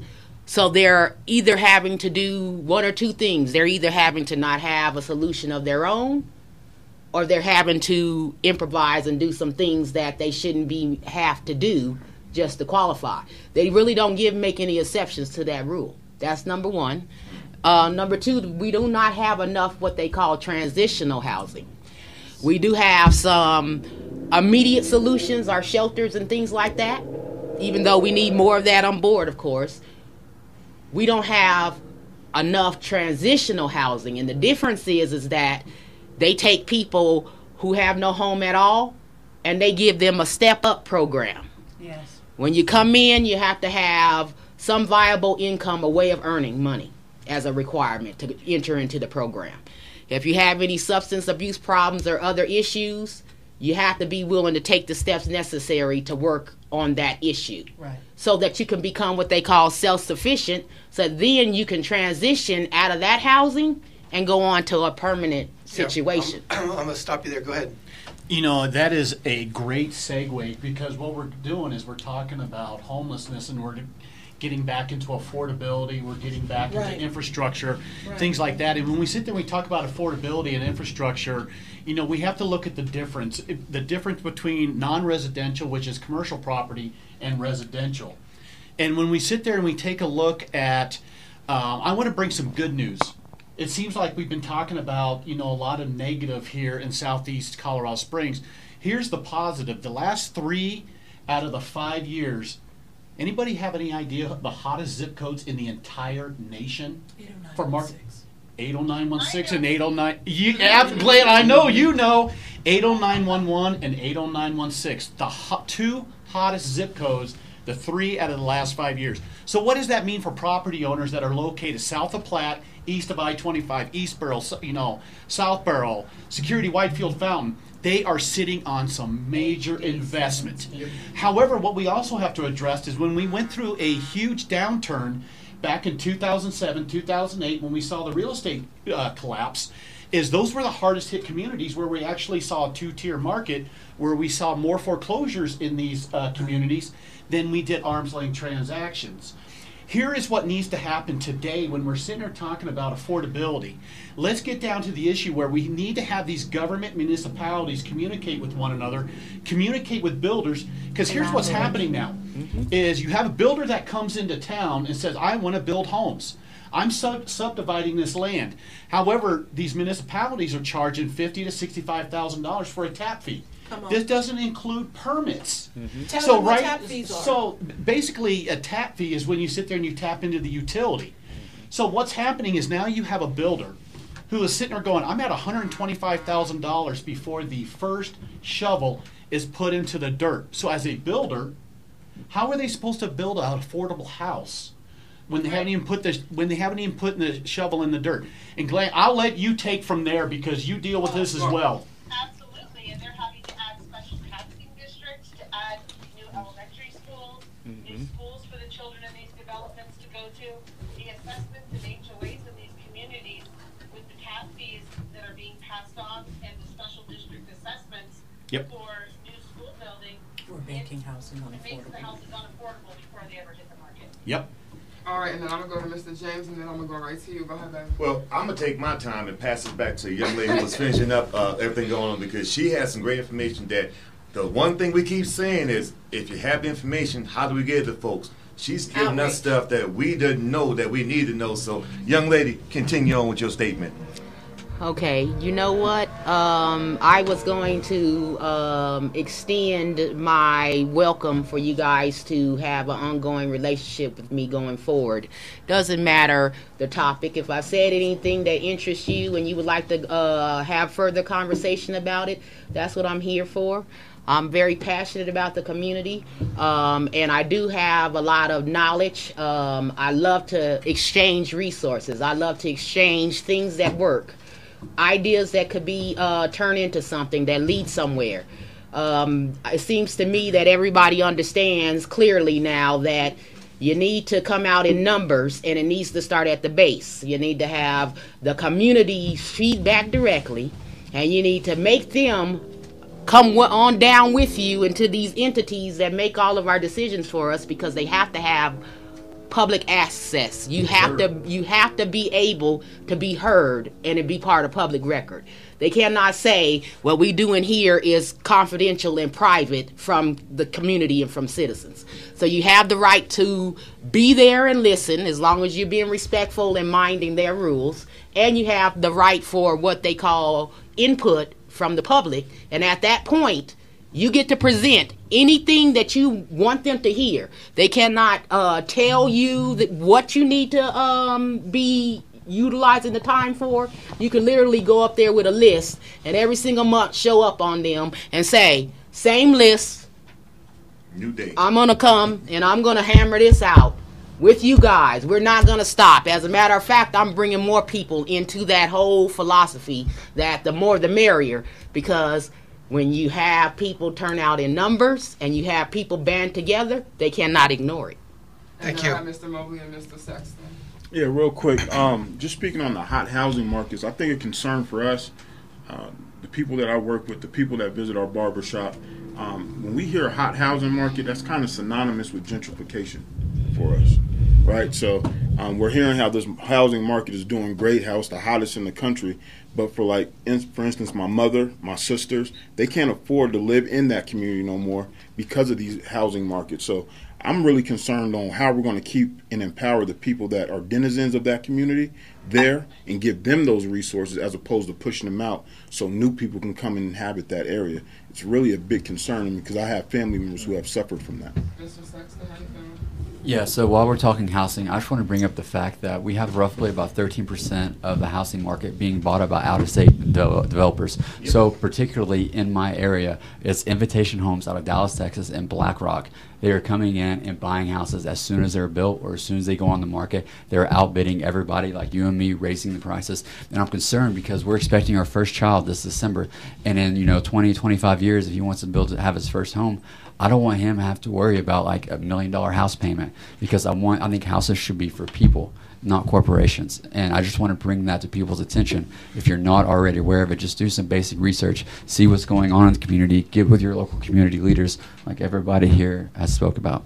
Mr. Flowers? Well, since you brought that up, it's excellent, because my neighborhood, we have the same thing. We have several houses that are being bought up by uh, these major companies. Zillow was one of the ones that did that. So my question is to state, county, representative, whatever your section you are at, is there anything that can be put into a bill, or is there anything in force that we, we can't say you can't buy the house, but can we get more money from them buying out of state? Because we know that they're going to make it a rental, they're going to make outstanding money off it. So, for example, like in my my street alone, I actually had one house that's been uh, bought and rented several times. There are actually in my little area, I think there's we have what 70 homes.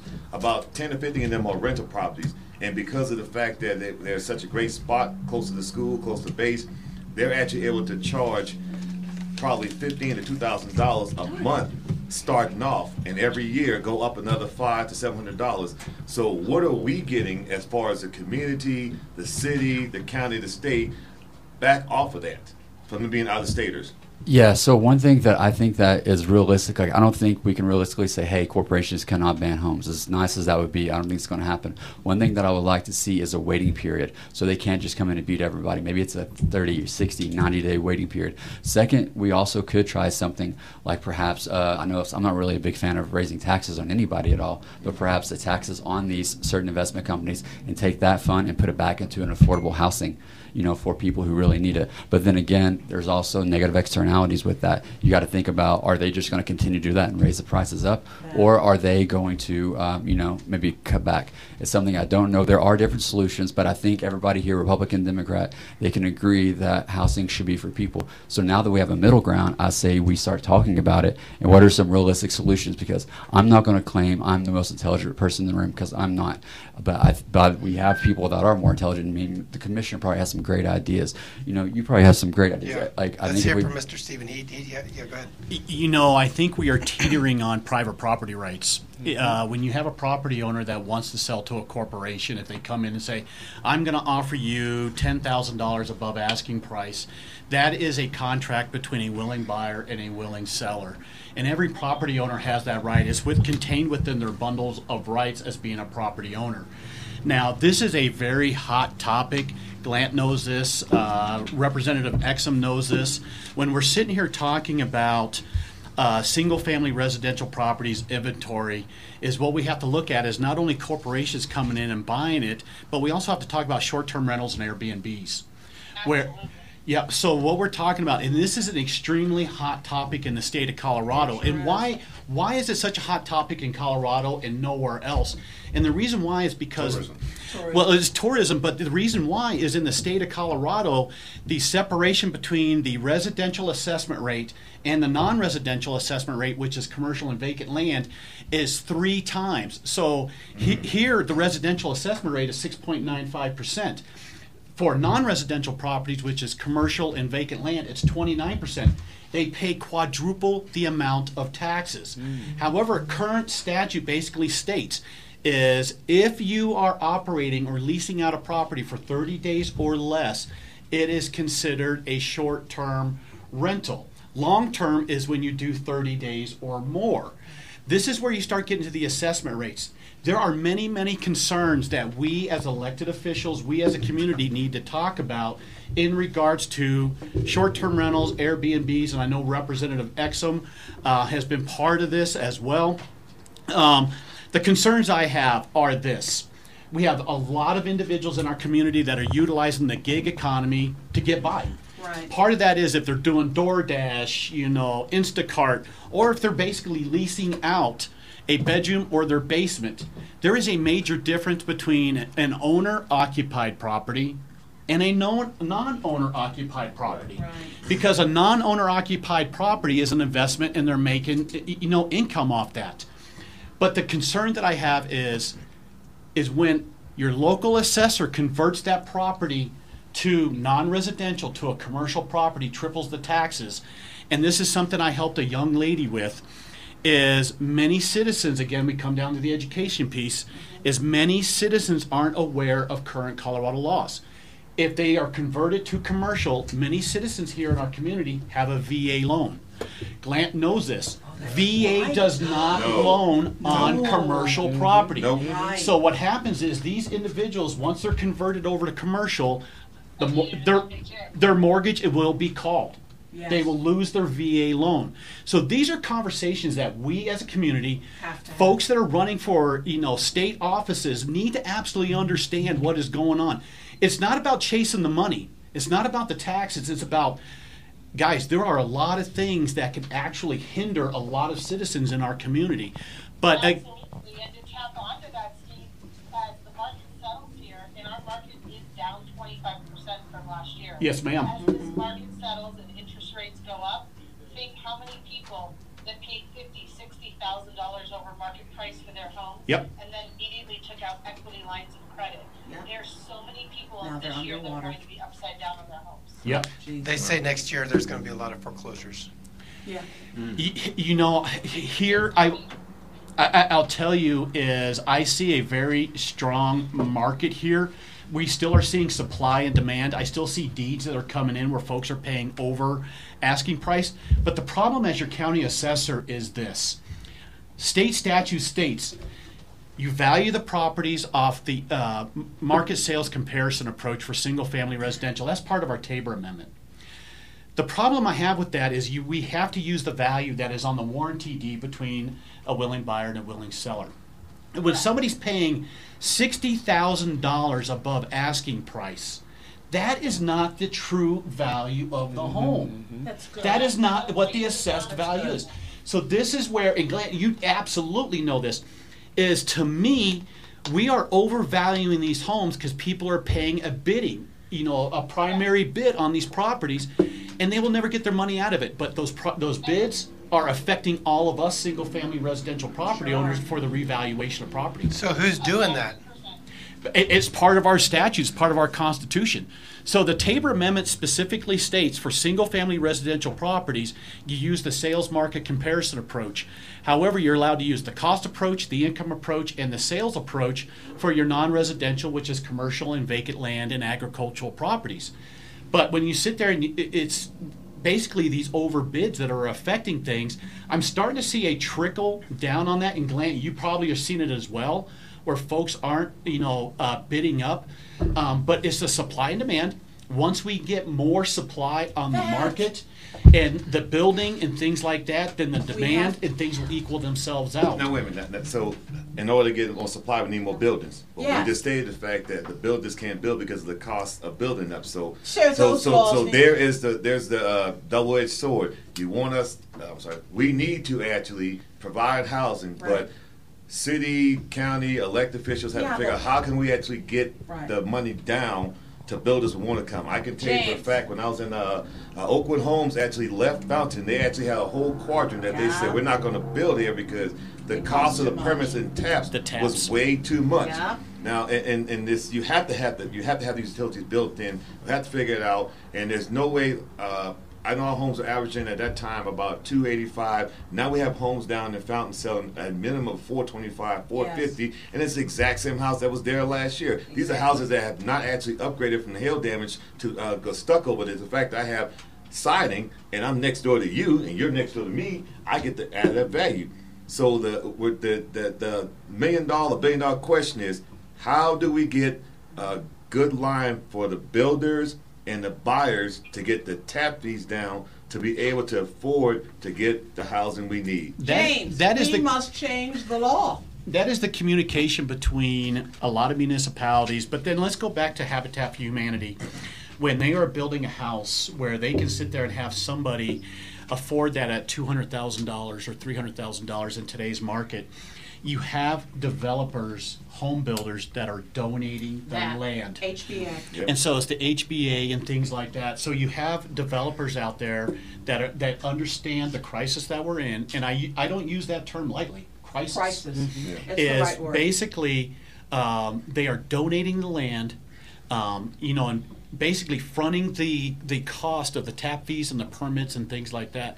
Um, it, it comes down to it, but again, is Well, listen, just another- another communication. offset, Real quick one time. Uh, Ms. Cycily, what do you have to say on that? That's um, what makes tax credits properties in, in pretty intriguing, simply because the the way that they set up tax credits is literally what they're labeled. These investors and stakeholders are coming together as a group, and they're making an investment for a property, and in turn they receive tax credits.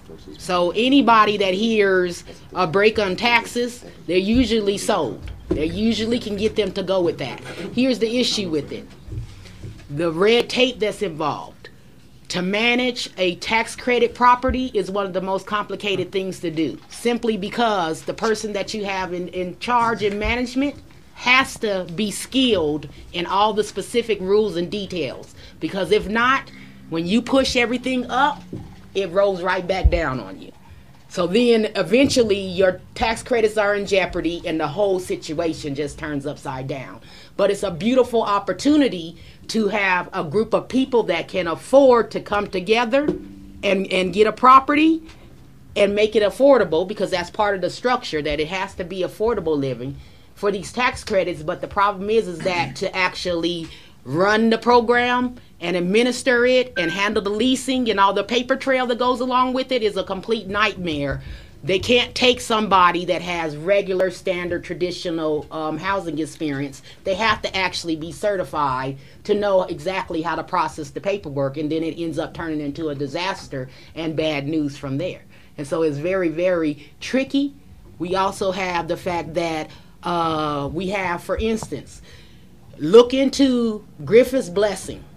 They're the largest property management company that we have in this whole city. Okay?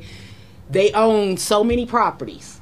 They also have somehow figured out how to get the city to allow them to build these brand new apartment communities that's downtown which goes against the zone zoning problem that has always been in place meaning if a piece of land was de- designated as commercial you could not get the city to approve for you to put something residential there they have crossed that barrier somehow and i do believe it's because they have enough power and money to fund their own projects so they have about three or four spectacular brand new builds that's downtown where we've never seen residential housing before, but the rent is sky high and enormous. They're able to do so. Same thing happened with some of the hotels in the southeast section of the city. They're no longer hotels. Hotel Elegante, um, and the other one also, uh, I can't remember what it's called off the top of my head. Cheyenne Mountain, is it Cheyenne Mountain? The one, I think it's a conference resort. Yeah, Cheyenne Mountain Conference Resort. They both somehow decided we're no longer in the hotel business. We're going into affordable housing. So these uh, buildings, we're renovating everything and we're turning them into affordable housing units, and we're going to rent each and every one of these like a lease, like they do for regular apartment complexes. And it used to be an existing hotel that was had vibrant business, didn't have any troubles or anything, but it's more practical for them to head that direction because the need is so. Well, yeah, and I mean, But I we, we, believe we've had we've had this. are important. yeah, and we had Mm-hmm. that conversation in the last couple hours about affordable housing, right? So they're actually, you know, helping solve a problem there. And I would like to And- see them and do so- more of the same. And Well, these are not the government thing. subsidized housing. Right. These are market rate housing at lower rates. We need to find more builders who are willing to innovate. We need to rezone more existing areas that have commercial Mm-hmm. property that sat with nothing on it forever and rezone it for multi multi-family housing that can be built at an affordable rate. You Yeah. know, or convert areas that can be, you know, turned into housing also at an affordable rate. So our entire answer doesn't have to be government. Some of this is uh, are, are problems that can be solved in the business realm. We just have to encourage more business in the areas that need this. But the absolute bottom line regarding the housing scarcity that we have, the lack of supply that is driving the problems, we, we're, we're gonna have to build. I mean, I see people online saying stupid things like, well, all these people should move to other states. Well, that's just ridiculous. Yeah, they're bringing money. Thank you We very should much. accommodate the people. okay, so we're going to wrap things up here real quick. I'm going to give you a minute. Please tell people how they can contact you and any resources that you want to provide. So tell our audience who you are and where they can contact you and what you're looking to give. Uh, sure, I'm Longinos Gonzalez. I'm a current county commissioner. Uh, you can contact me at uh, online. Go to elpasoco.com. You can see the commissioner's uh, information there for sending us information uh, or emails if you have any questions. Uh, and uh, also, again, I'm running for mayor, so you can go to uh, gonzalezformayor.com, uh, G O N Z A L E Z uh, F O R uh, mayor.com. And the other thing I would say, uh, reemphasize one thing that we talked about earlier: be involved. Go to the meetings. Uh, make sure uh, that you're getting your voice heard, and register to vote if you haven't done so already. And the city and county both have 40 or 50 boards and committees that you could volunteer to be participating in, and that's going to help you get your voice listened to as well if you participate in the government entities. Thank you. Thank you. Mr. Juaquin. Absolutely. I'm Juaquin Mobley, Senior Vice President of Community Works. I'm also on a whole bunch of other boards, one being the Black Chamber of Commerce and another being on the board at a local school here, uh, the Community uh, Prep High School, which deals with a lot of our alternative school uh, kids. Um, one thing I want to say um, is really, uh, if you're really interested in, um, you know, making that transition to the pathway to success, whether you're a veteran, returning citizen, you're on TANF, food stamps, whatever, please come visit Community Works at 1652 South Circle. Uh, the main cross streets would be uh, South Circle and Monterey. Uh, we also have a barber shop in there. Um, so definitely a good place for a public forum if you guys want to exchange information and knowledge. Um, our website is www.commwrks.org. Thank you. Thank you very much. Again, my name is Cycily Harding. I specialize in community resources. So if there is anything that you're struggling with trying to put together a game plan, I would love to be part of it and help you out in that department. I have a lot of ideas and different things that you may be able to consider or try. I also know how to point you in the right direction because it's nothing like um, knowing what you need but not knowing which direction to go. And so I like to do that for people. Um, you can follow me on Facebook at Ribbon in the Sky. You can also contact me here at the slide if you would like to uh, pass along a message, and I'll be happy to follow up and get back to you. I happen to have an open schedule, and so any day and any time that um, someone would like to speak to me on any uh, topic about this city and things that uh, need to be improved and ways we may be able to get together and do that, that is exactly what I'm here to do. Thank you so much. I'm Rachel Stovall, and I'm a community advocate. I've been advocating in the Pikes Peak region for 30 years, and I have handled every type of difficulty from children's advocacy all the way up to tenant issues and entire apartment complexes. I am currently running for House of Representatives uh, in House District 17, which is primarily southeast Colorado Springs. I bring that housing knowledge and would love to share with anybody who wants to know more about that. My website is www.stovall4u. Um, Stovall is spelled S-T-O-V-A-L-L, and the four is F-O-R-U. Stovall4u.com. You can send any message there that you like, and we really answer and we seek to solve problems. Come on, you guys, let's get together. Let's solve some problems. Thank you so much. Mr. Alvin. Uh, my name is Alvin Sexton. I'm running for House District 15. If you don't know where that is, that is east of Powers and south of Woodman, essentially, with a little bit above Woodman, encompass, Woodman encompassing it. If I have to leave a one message today, I want to say run for something, get involved, because your voice, your vote is very important. If it wasn't important, you wouldn't have people trying to take it away. Let your voice be heard, find the issues in your community, and go out and make a positive change in the world.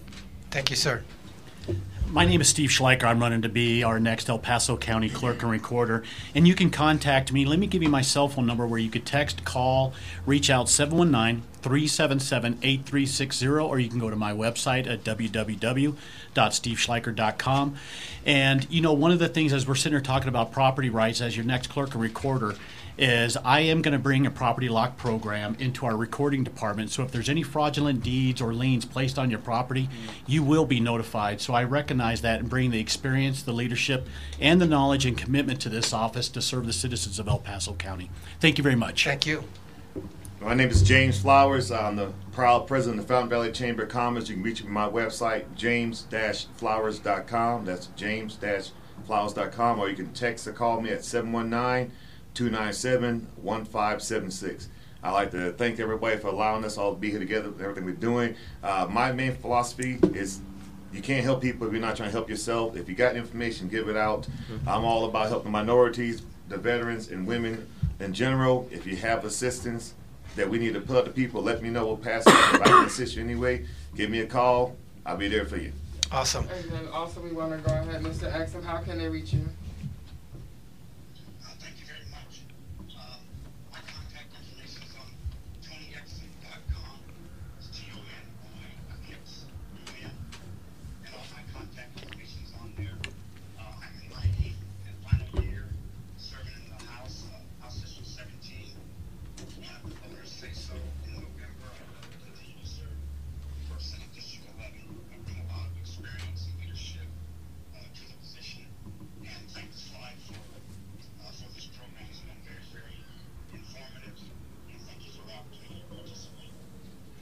Thank you. And Ms. Glant, how can we get a hold of you?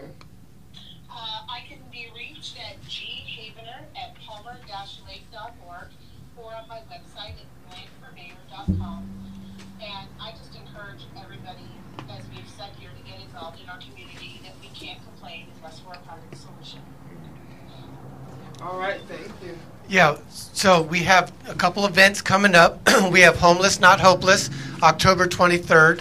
Homeless Not Hopeless, October 23rd. Check out the slide and find that information there. Also, we're doing the turkey turnover from November 16th to the 23rd, where we'll be delivering dinner to people. So, if anybody has any resources that can help us out with the turkey turn- turnover dur- dinner, uh, please let us know. Thank you so much. All right, and then you have your show as well. What time and what day is your show airing? Yes, so Sunday from 6 to 8, Glow Growth and Development. We talk mindset, transformation, and helping the community. And I Talk Culture on Wednesday, 7 and 9 on the Tiffany Deni Show. We thank you all for coming out. Yes, like thank you Like you. said, we do have Homeless Not Hopeless, and we do have the turkey turnover.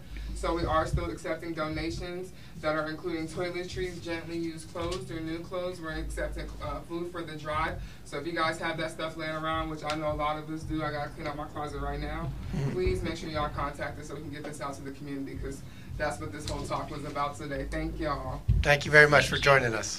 Can we get a picture?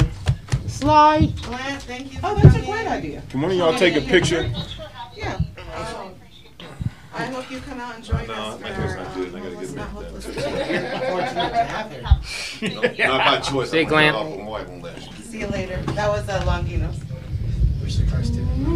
Tony, Oh, thank you yeah. so much. All right, you take care. Oh, what's up, Longinos? couldn't understand. I couldn't understand her. and she said Good discussion. Something. So I wasn't sure what she was. I like this. Hold on, don't move yet, yo. Oh, you Oh, I thought they wanted it in front of Can we get Oh, one like no, sitting? never mind. Can we get two of them? Can we get sitting down Okay. and up All right, there? okay, sit back down, sit back down, Steve. Up, down. I ain't getting that. That Up, down, up, down, up, down. All right. Miss Rachel. Rachel, oh, sorry. Picture done. All right. Now slide down here behind for the slide. Oh. I'm not getting that down. Y'all understand? you got one problem. And those forms that we gave you guys, um, if y'all could help us out with anything for our next two upcoming events, please, any dollar amount helps the cause. You know what? You're welcome to have my card. all of our, uh, I don't happen to have any, but when I tell you that I'm always available and I'm, I'm, I'm, I'm gonna keep it 100 with you, no matter what the topic is. You're coming out for Here's that, mine. right, Steve? Oh, yes. You coming out? Much love to you, gentlemen. I will definitely be in touch with you. Yeah, so here's. I love what you do and what you stand for. I want to talk about transitional housing. We're trying to get into that space. We, you, we definitely need to have a deep discussion about it because it's in high demand and there's only one place that I know of that even has a program. So let's do this, let's put, let's put something on the calendar and I'll bring you on my Let's, show. let's get these pictures. And then We're we gonna can- we're gonna then network you and and us later. can have a conversation. Ladies and gentlemen, let's get Okay, the pictures sounds right now. great. We'll come back and network later. Snap this picture, so I can go sit down. Y'all need to get the picture. Oh my God, I'm about ready to get this as big as what. Listen here, Shield. I'm gonna need you to calm down. Yes, ma'am. Following all commands from Tal. Let me, let me step, step, step to the side, to the side, step to the side. Touch the room? wall. Now. Okay. Shift to the left. Yes, Go. yes, ma'am. All right. Squeeze in a little. Oh, yes. Take the prom pictures like everybody just lying there. Is that wide enough to grab everyone?